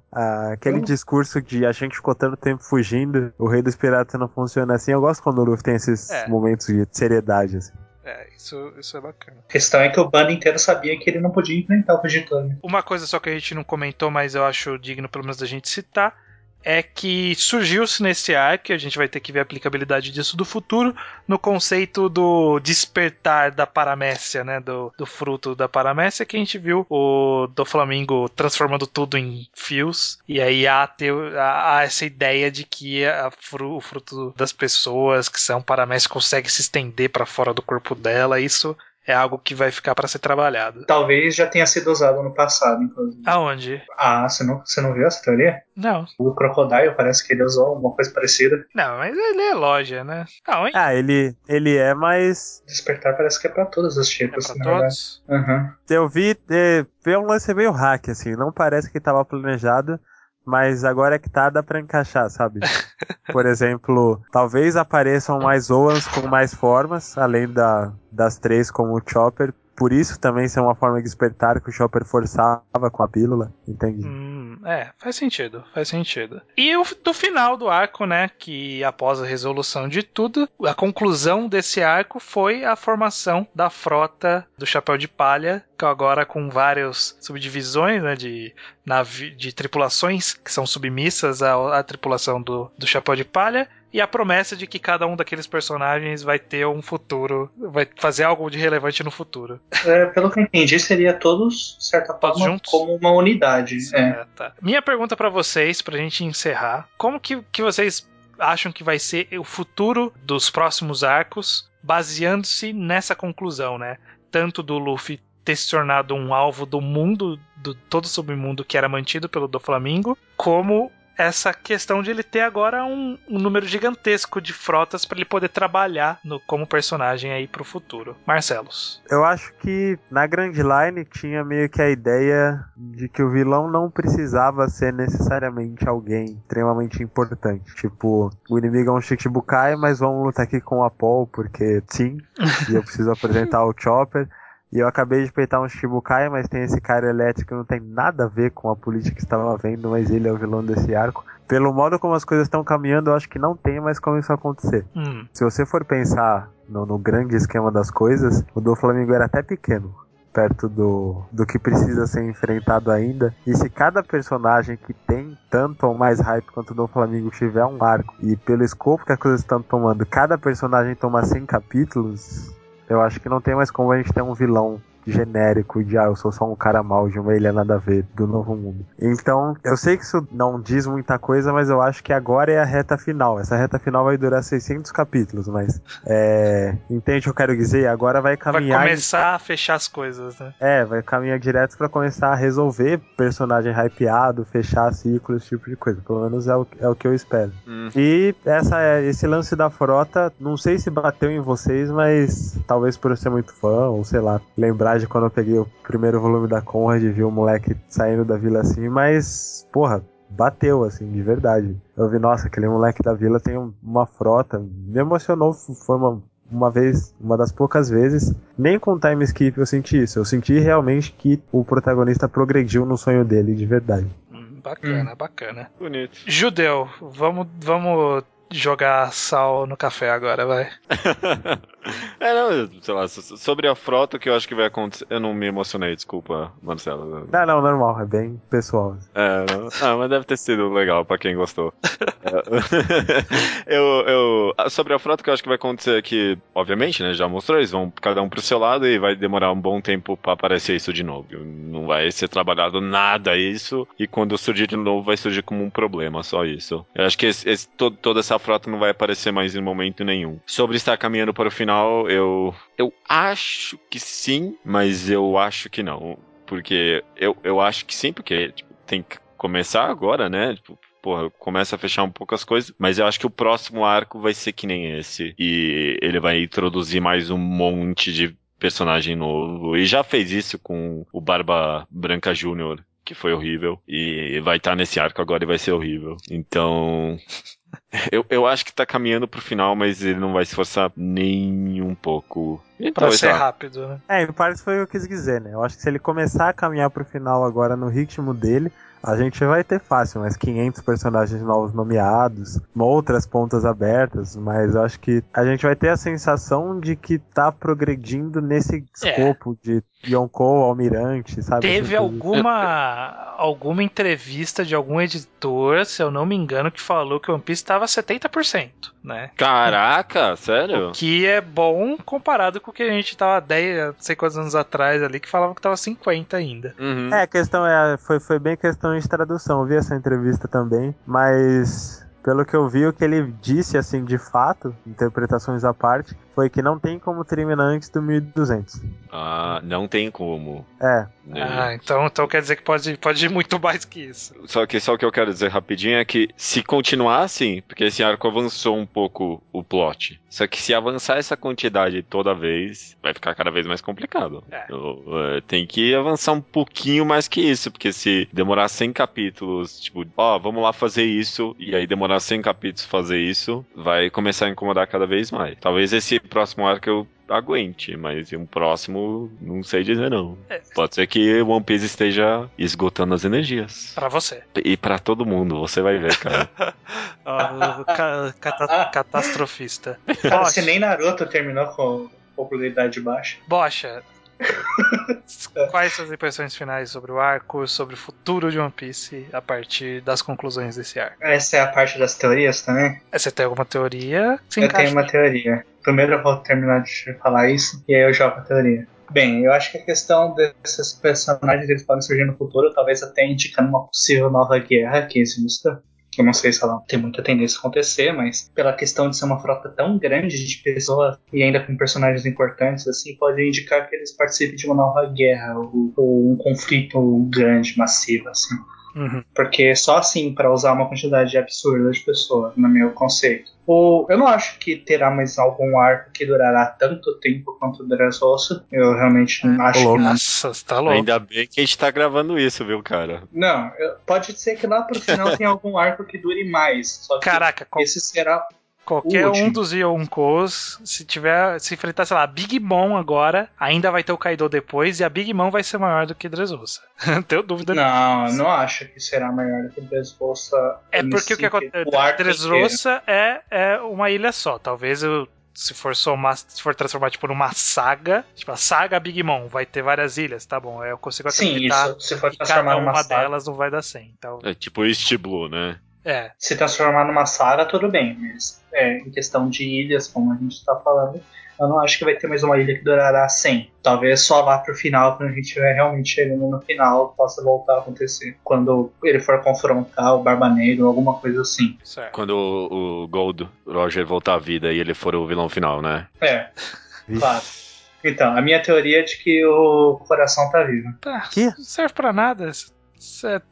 Pode ser qualquer... Essa teoria vale tanto quanto a teoria do Iso de que o Sabo era a Bunei. Pra falar a verdade, não, sabe? Quê?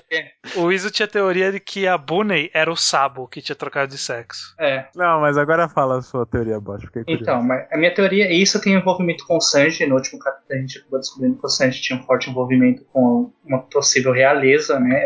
Isso é uma teoria, porque se vocês verem, o reino de Livnell, que é o reino do Norland, ele tem uma espécie de uma abóbada que ela é listrada. E duas vezes o Oda retratou o Sanji com um chapéu listrado, uma forma parecida. Caraca, tá indo longe essa coisa. Então a gente a teoria, né, acha que o Sanji possa ter essa relação com o reino de Livnell e o coração esteja atrás dele, porque o coração já foi parar no reino de Livnell quando ele estava cuidando do Law. Por algum motivo. E por que isso? Porque em Baratier tem um momento que eles falam, perguntando lá de uma pessoa, e aí os caras do restaurante falam: ah, aquele cara de olho vermelho que tacou fogo nele mesmo e essas coisas. E tipo, se vocês forem ver no anime, o coração ele é retratado com olhos vermelhos. Então há uma possibilidade, talvez. Ele tá com fogo nele mesmo em algum momento? Sim. Você não lembra quando ele tá lá fumando, aí ele começa a pegar fogo? É verdade. Olha só. Várias vezes. Então. Tô quase vendido, mas é interessante, é interessante. Se ele planejou então... isso desde Baratier, parabéns, viu? Pois é um pouco difícil acreditar, mas... O foda é que você é fã de One Piece, eu não sei se... Tem outro mangá assim, mas em videogame acontece muito com Metal Gear. É que tem um grupo específico de pessoas que tem essa crença de que o cara planejou tudo e que o troço é muito mais genial do que parece aos seres humanos comuns, assim.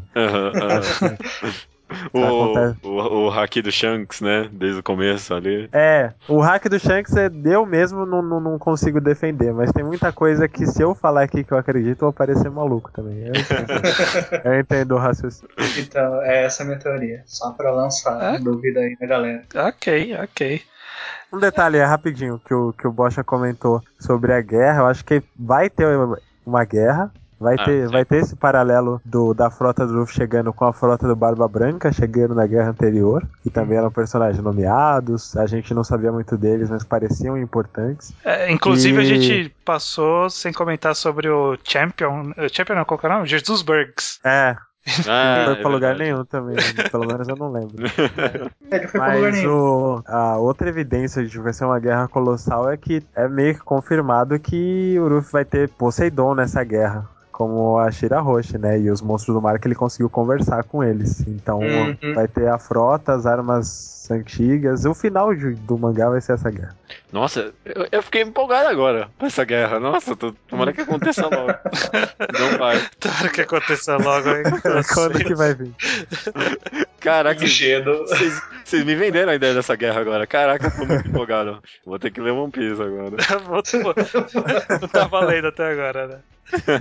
Deu só o Miguel. Bom, pra eu fazer a minha conclusão, então, eu acho que, overall, lendo semanalmente, eu achava que o arco era muito pior. Aí quando eu fui dar uma relida por cima, foi bem por cima mesmo, desse arco pra poder gravar o podcast, eu vi que ele tinha mais coisas legais do que eu conseguia lembrar, tinha alguns momentos interessantes e tal. Eu acho que, eu também não sei dizer se o saldo é positivo ou negativo no final da balança, mas que avançou a história do mundo e o enredo do mangá, eu não tenho dúvida. E o destino dessa frota, eu sei que não vai ser. Da mesma forma que também não vai ser nunca pra nenhum personagem que parece que ele poderia fazer isso. Mas eu queria que tivessem alguns capítulos focados numa história paralela desses personagens. Isso nunca vai acontecer. Mas eu queria ver, tipo, um arquinho de 5 capítulos do Bartolomeu fazendo qualquer coisa em qualquer lugar que vai ter uma relação no futuro com o Luffy, sei lá. Sabe? Tipo, derrotando uma pequena frota da Big Mom que tava planejando atacar o Luffy. Algo desse tipo. Assim. Ah, capaz dele trabalhar eles em capas de capítulos, né? Mas capa não... não, mas triste, é mais provável, né? Eu já falo... Especial de TV. Também. Eu tenho uma vontade pessoal de que eu queria que o Oda desse o direito de uma galera fazer uns spin-offs, assim, sabe? Tipo, ele falava assim, ó, faz um voluminho aí sobre o Apu contando essa história aqui. Aí contrata um artista whatever lá pra fazer um volume disso daí. Nunca vai acontecer, mas eu queria que acontecesse. Bem como com os supernovas. Eu queria ver pra onde tá indo a aliança lá do Apu, do Kid e do Hawkins. Eu queria ver o que o Uruji passou. Eu não queria saber do Capone lá, não quero saber. Ou os treinamentos do pessoal no flashback, né? O Drake eu queria saber. Eu acho que o Drake vai ter mais participação, né? Porque ele tá com o Kaido, então quando tiver alguma coisa envolvendo o Kaido a gente vai ver. Enfim, eu sou otimista ainda com o futuro do One Piece. Eu acho que não tá no seu melhor, mas não tá um cocô, não tá... eu não me sinto forçado a ler, eu ainda leio com algum prazer. Qual o arco favorito de cada um, só pra saber? Não tá, o favorito é meio subjetivo. O que vocês acham o melhor realizado, tecnicamente, assim, sei lá. Eu diria a guerra, eu diria a parte da guerra. Eu diria CP9 ou Saburi, lá que, tipo, ele separa todo mundo. Tá. Ixi, eu diria Impel Down. Impel Down, né? Gostei. Nossa, hein? Eu não gostei também, não. Impel Down, quando eu li o volume, agora que saiu pela Panini, ele é muito melhor. Nossa. Thriller Bark é muito bom. Thriller Bark é muito bom porque ele é muito forte na questão da comédia, é muito engraçado, realmente. E você, Marcelos? Eu acho que o melhor realizado mesmo, a parte Water 7, eu não consigo incluir Enies Lobby porque eu acho que tem algumas, já entra nessa coisa de algumas coisas não foram tão fluidas quanto poderiam. Mas a parte que vai da aparição do Aokiji até a luta na mansão, pra mim é um nível de narrativa surreal pra um shonen da Jump. É bom mesmo. E mas o arco como um todo, eu considero como um arco, né? Talvez não seja. Mas essa parte que vai de Sabonde até a guerra e volta pra Sabonde, que eu acho que fecha o ciclo em Sabonde, pra mim é... Caraca, poucos capítulos aí. Mas se tiver que escolher uma parte só, seria a guerra. Mas considerando como um todo, acho que toda essa parte, o ritmo dela é fantástico. Incluindo Impel Down, Impel Down é muito bom. Né? Eu acho que a gente vai, já mirando no futuro, eu acho que a gente vai esquecer ao longo do tempo as partes ruins desse arco de Dressrosa, e no final a gente vai ter uma sensação até que boa dela. Porque a gente esqueceu que tinha um juiz lá de 3 cabeças no... É, então, esse tipo de coisa. É, a gente esquece isso. A gente esqueceu que o Frank tinha 2 irmãs com cabelo quadrado e nariz pontudo. A gente esquece essas coisas, sabe? Porque, né, não serve. Então eu acho que a gente vai acabar esquecendo algumas coisas desse arco no futuro e vai lembrar dele com um pouquinho mais de amor, não sei. A nostalgia vai vencer. A nostalgia vai vencer. Mas é isso, bacana, conversa longuíssima, que vai dar um trabalhão pra editar. Muito obrigado, Marcelos, pela participação. Obrigado. Espero não ter me estendido demais. Não. Às vezes ficou muito longo porque eu fiquei tagarelando igual um louco. Não, imagina. Bacana, uma boa contribuição. Bocha já é da casa, judeu também, então é isso, né? Sim. Eu sou a casa. Leitura de e-mails,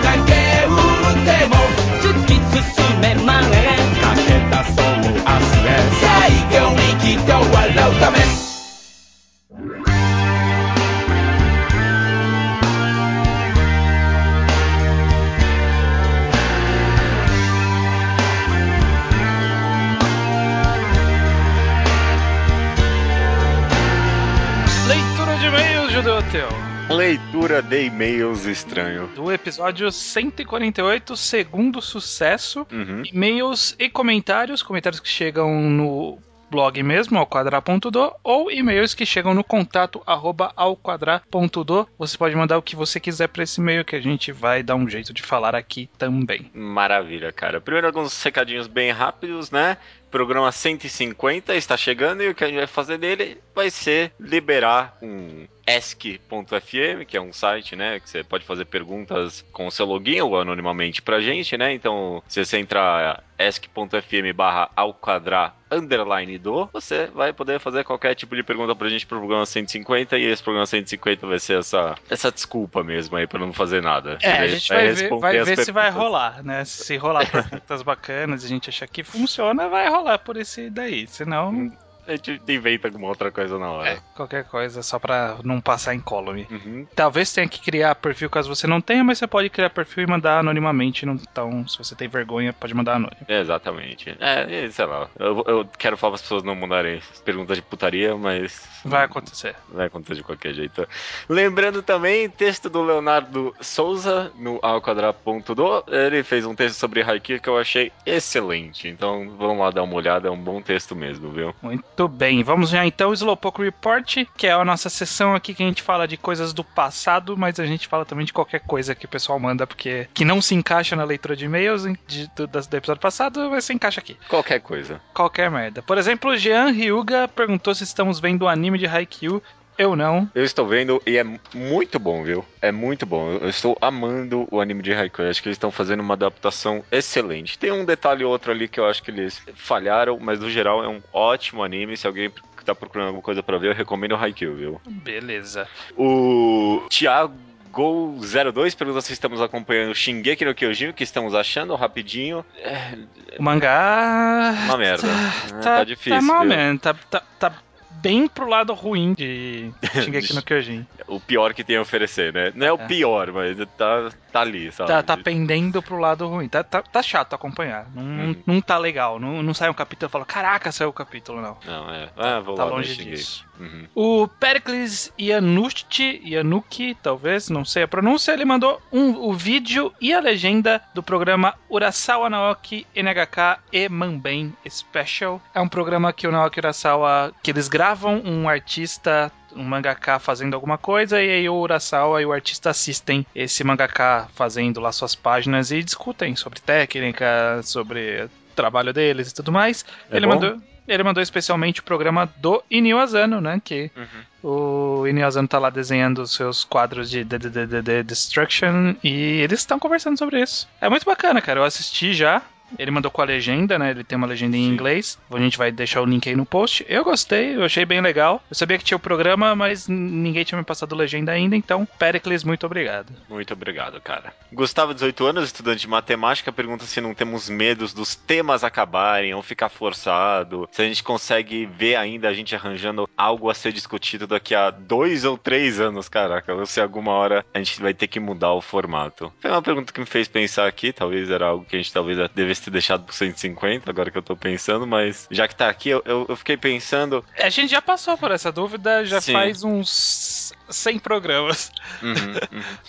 Acho que lá pros 50, 60, a gente já começou a ficar preocupado com isso. Então, já existiu essa preocupação e trazer muitos quadros fixos foi uma das soluções pra gente conseguir estender a vida do podcast. Não, e sempre, eu acredito que a fórmula pra continuar fazendo podcast, continuar produzindo conteúdo, é mudar. Cara, não tem jeito, sabe? Tem gente que vai gostar, tem gente que não vai gostar, tem gente que gosta dos programas tipo Torneio das Trevas, que a gente faz, que é mais comédia, tem gente que não gosta, queria que a gente fizesse coisas mais sérias, mas você tem que ir mudando com o tempo, sabe? Acho que esse negócio Sim. que eu reparei mesmo quando eu fazia só texto no blog, chega uma hora que você não consegue só fazer review, você tem que fazer alguma outra coisa, porque senão Sim. acaba o que você tem a dizer. Então a mudança é importante, eu acho. Sim. Fica a dica.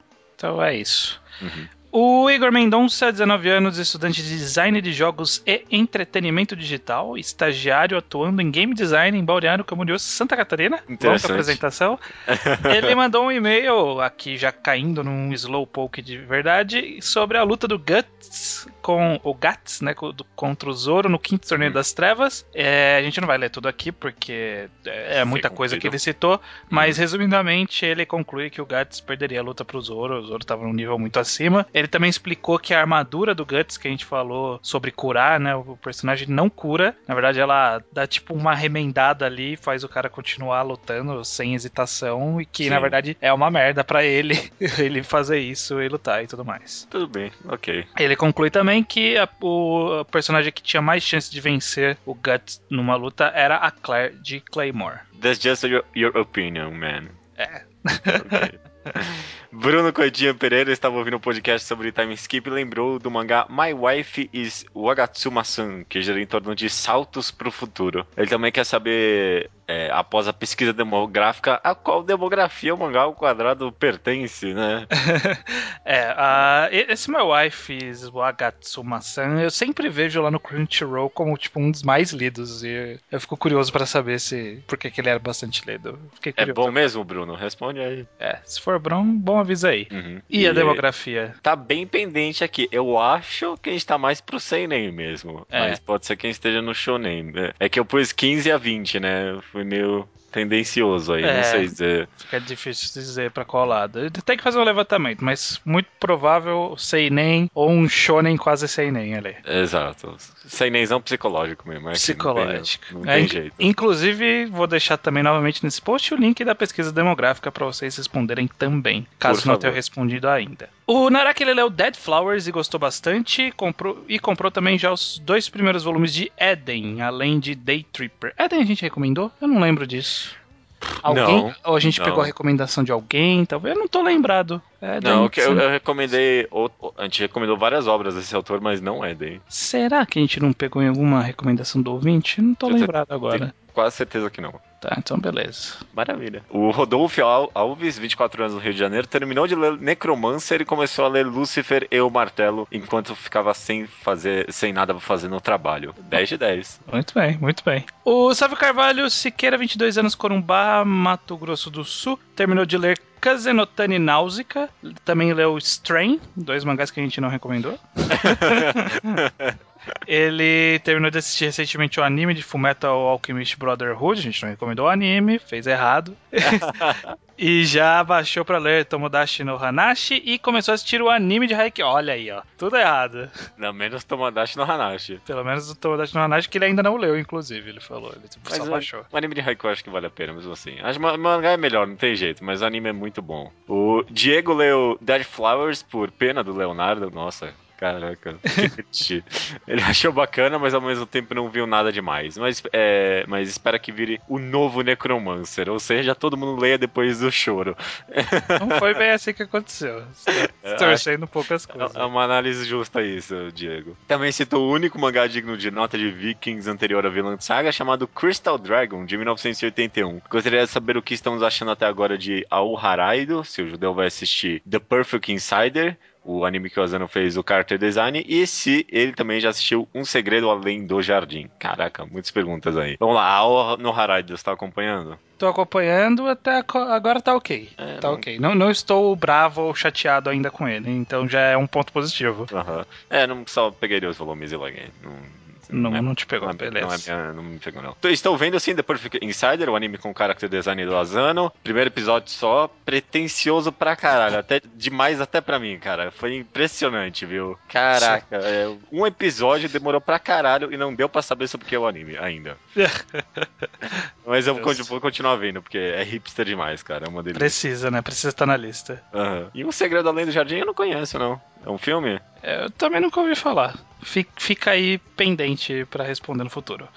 Okay. E finalizando o Slowpoke Report longuíssimo, o Anderson, de 22 anos, Maceió, Alagoas. Ele conta que começou a acompanhar o podcast faz uns 3 ou 4 meses e decidiu maratonar desde o episódio 100. Uhum. Antes de começar a nos ouvir, não conhecia muitas opções de mangá, só os Battle Shonens, criando assim uma péssima imagem de mangá pra ele. Mas depois de nos ouvir, ele já leu ou está lendo vários mangás aqui, ó. O Mibe no Ona no Ko, né? Girl by the Sea, Sobarashi Sekai, Solanin, Pum Pum, Dead Note, Fullmetal Alchemist, Helter Skelter, Hoshi no Samidare, The Music of Mary, Onani Master Kurosawa, Koko no Hito, e já colocou na fila Bloody Monday, Fenki Shinji, Queijo, Dororedoro, Sasurai Emanon e vários outros da lista de indicações. Cara, acho que sua vida teve um turning point aí, porque leu muita coisa boa aí. Nossa, de uma vez só, né? Você esqueceu de falar que ele é Tim Pum Pum, diga-se de passagem. Eu pulei, não sei, eu pulei sem querer. Aham, tá bom, tá ok. Ele também quer indicação de outros podcasts de mangá. Não existe. A gente quer recomendação também, Anderson, se você achar. Manda aí. No máximo que dá pra gente recomendar é as meninas do Shoujismo que já vieram aqui participar com a gente. De resto, olha, tá fraco. Tá difícil. De mangá especificamente, existe, né?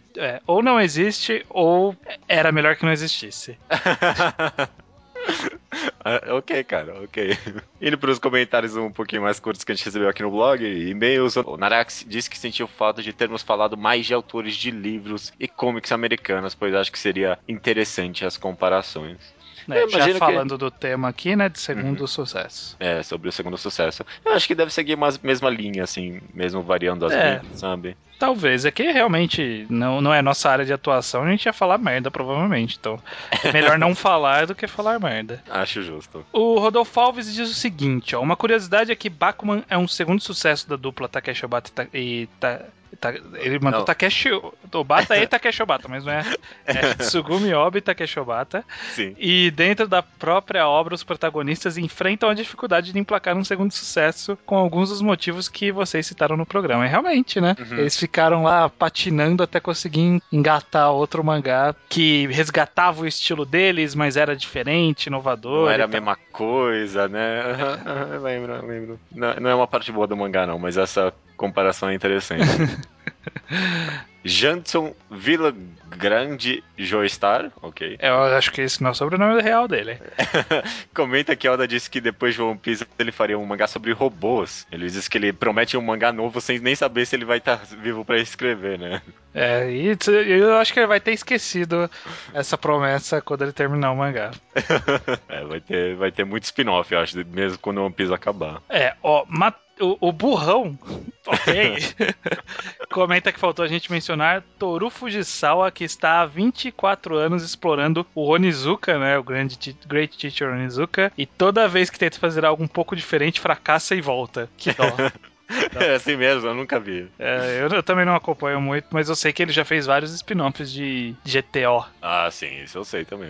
Chaturanga cita Yoshitoki Oima, autora de Koe no Katashi. Esse que é a segunda obra mais ou menos de sucesso dela, depois de Bardock Scramble, né?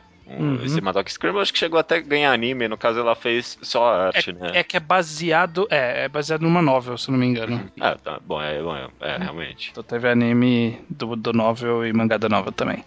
Seguindo aqui, Matheus Monteiro, 17 anos, Brasília, Distrito Federal. Ele diz o seguinte: Togashi, para mim, é o maior exemplo de segundo sucesso. Em Hunter x Hunter, vários conceitos e personagens de Yu Yu Hakusho são reciclados para servirem de base para o que ele quer contar ali. O que não é um demérito, já que a maioria das coisas que ele resgata são melhor desenvolvidas. Vijunen, poder usado no mangá, que por ser inteiramente baseado na energia espiritual do Yu Yu Hakusho, explica as dúvidas e buracos abertos que esta última deixou. Olha aí. Okay. Ele mesmo tá dizendo que Hunter x Hunter é chupinhado de Yu Hakusho, não fomos nós.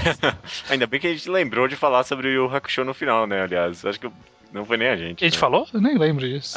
Bem por cima, ainda bem, porque teve gente quase reclamando.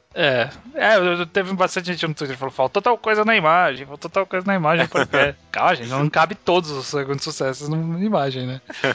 O Lucas André Paranavaí, Paraná, Office Boy, 17 anos, comenta o seguinte, ó. Ouvindo o podcast do Segundo Sucesso, me veio à cabeça uns exemplos bem atuais sobre autores que tiveram um primeiro mangá mais alternativo, com uma ideia meio diferente, mas na obra seguinte tudo foi pensado diretamente na típica receita de sucesso. Atsushi Okubo, autor de Soul Eater, começou a lançar sua nova obra em Ei no Shobu Itai, nossa, e você compara as duas obras pelo começo e já nota uma diferença gritante na pegada, no próprio estilo visual da obra, diferentemente de Soul Eater, que tem toda aquela arte diferentona, se mantém na média. Foi algo até que eu reparei mesmo, viu? O Soul Eater, por mais que na arte não fosse excelente no começo, ele tinha mais experimentação, sabe? Mesmo coisas. Que no começo ele fosse diferente, esse mangá novo tá vindo depois do final de Soul Eater, né? Que era quando ele já pegou bastante a essência diferentona. Que era então, onde ele mais tinha experimentações, diga-se de passagem. Sim, pois é, então esperava-se que ele fosse continuar com isso, mas aparentemente ele deu dois passos pra trás e vamos recomeçar, né? Uma pena, eu esperava que esse autor largou o Soul Eater pra fazer algo melhor, mas pelo jeito não foi o caso. Decepção com esse cara, viu? O Diego C. Castro, finalizando aqui, Diego C. Castro, 19 anos, estudante de biologia, ainda almejando seu primeiro sucesso, Fortaleza. Ele mandou um e-mail muito maior do que isso, mas obviamente a gente vai ter que dar uma encurtada aqui. Sim. Ele diz o seguinte: ó, me parece que existem gêneros que têm maior facilidade em firmarem autores de gênero, entre aspas, do que outros. Acho que mistério, terror e outros gêneros parecidos provém essa facilidade pelas próprias características do seu público-alvo. Provavelmente, em sua maioria, pessoas mais velhas e que têm maior propensão a se identificar com o estilo do autor, além de seu enredo. Já em obras de porrada ou harém, por exemplo, o negócio parece ser mais complicado. Fico com muita pena da Kawashita, por exemplo, pois considero todos seus trabalhos posteriores a Ichigo 100% melhores que este. No entanto, ela simplesmente não conseguiu emplacar nenhum. Provavelmente é por isso que o autor de Tio Love Ru não larga o osso até hoje. Isso que ele falou faz sentido se for pensar, por exemplo, no Jujutsu, né? A gente não citou, mas o Jujutsu fez vários sucessos, mais ou menos, né? Sucessinhos de nicho. Mas os dois primeiros dele não é a menina lá, Tomie, e logo em seguida foi o Uzumaki, não é? Então, é tudo no mesmo estilo, então, aí que tá. E ele conseguiu continuar no mesmo estilo, não precisou mudar, talvez por ser de nicho de um gênero específico aí que consegue, não sei. Vai ver até o público, ele mesmo comentou, o público mais jovem vai ver meio que, entre aspas, não lembra do autor tão bem, sabe? Não sei. O nome vende, mas não sei se às vezes a pessoa não tem uma confiança na pessoa, não sei dizer. É um caso interessante mesmo, mas é bem isso que acontece, né? Seria interessante talvez tentar entender por quê. Ó, seguindo aqui, existem casos mais específicos como o de autores que simplesmente largam de mão de suas melhores características. O Atsuki, por exemplo, tinha uma pegada diferente dos Battle Shonens padrão, com Rurouni Kenshin, partes mais trágicas, conflitos mais maduros, uma dinâmica com críticas à sociedade, conflitos até ousados para um protagonista de shonen. Basicamente foi isso que o alçou e o tornava diferente de todo o resto da época. Com o passar do tempo, toda essa personalidade foi se diluindo e o desenvolvimento de suas obras foram se tornando cada vez mais genéricos. Ele cita o caso também de Gunblaze West, né, que a gente não citou, mas é um mangá que ele fez entre Busou Renkin e Rurouni Kenshin, que ele também é tão genérico quanto. Finalizando aqui, ele diz algumas curiosidades. O autor de Kingdom essa semana anunciou que quer fazer 100 volumes do mangá. Nossa, parabéns. Mais um pro clube dos que não largam o osso. Eu vi essa notícia. O Jojo disse que irá fazer 10 partes da história, mas considerando quanto dura cada parte, vai ser tudo o que ele fará na vida mesmo. Tá na sexta agora, não tá? Não, tá na oitava. Caraca, já? Na oitava? Na oitava ou na nona? Não sei. Ah, ele pode fazer a décima durada. 5 eventuários, 6, 7 e eu acho que tá na 8. Bom, ele pode fazer a décima durar 100 volumes, que nem o autor de Kingdom, né? Então... Consegue. E finalizando aqui, o autor de Ippo, da última vez que vi, estava lançando um outro mangá na mesma revista. Parece que Ippo é tipo mensal e uma revista semanal, a Magazine, então ele acaba usando o tempo para fazer outras coisas. E ao mesmo tempo não larga o osso e isso só faz a história demorar ainda mais. Esse é inteligente, né? Ah, eu vou continuar lançando isso aqui só pra uma garantia, mas deixa eu tentar alguma outra coisa. O cara de Berserk fez um pouco disso, né? Deixa eu lançar um mangazinho aqui que não tem nada a ver e depois eu volto. Maravilha, cara. É isso. Terminando essa leitura de e-mails, um pouco mais comprido que o normal, mas coisas que você viu, alguma coisa essa semana, tem alguma coisa pra comentar? Acho que não, nada de interessante. Comenta aí alguma coisa, eu sei que eu abro minha lista aqui.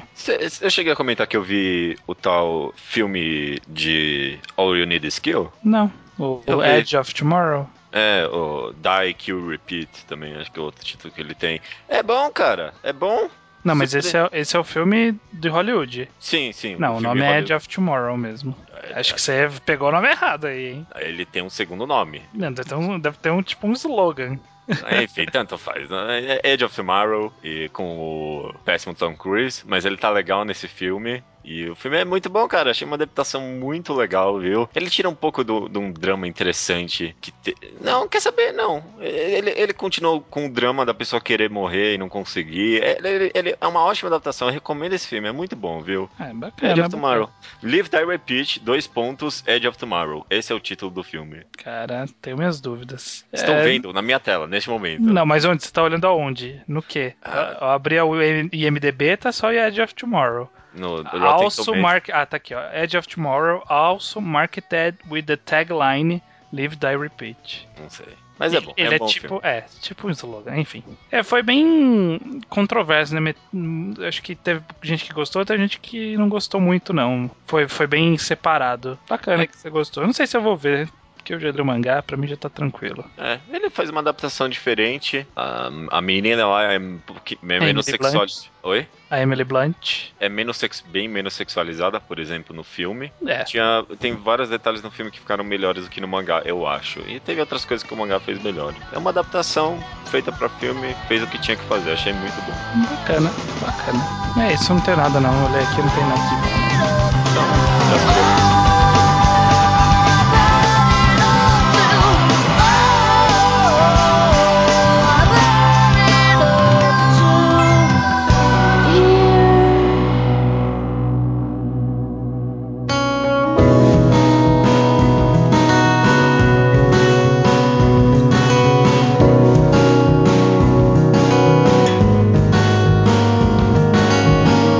Recomendação da semana é minha, do Estranho. Sim, é sua, cara. Uma menina num período de verão com uma falta d'água onde ela mora, Shinami acaba desmaiando por exaustão e, enquanto está desmaiada, sonha com um local, uma vila com águas cristalinas e um garoto que ela conhece lá. Basicamente, é o que dá pra falar sobre a história, sem avançar muito em spoiler e no que significa a história, de Suiki, ou Waters.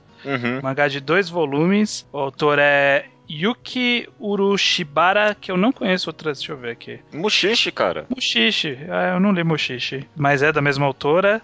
É um mangazinho de 2 volumes, quando foi traduzido, né, ilegalmente na internet, foi pelo Rocks, então foi por isso que eu acabei conhecendo o mangá.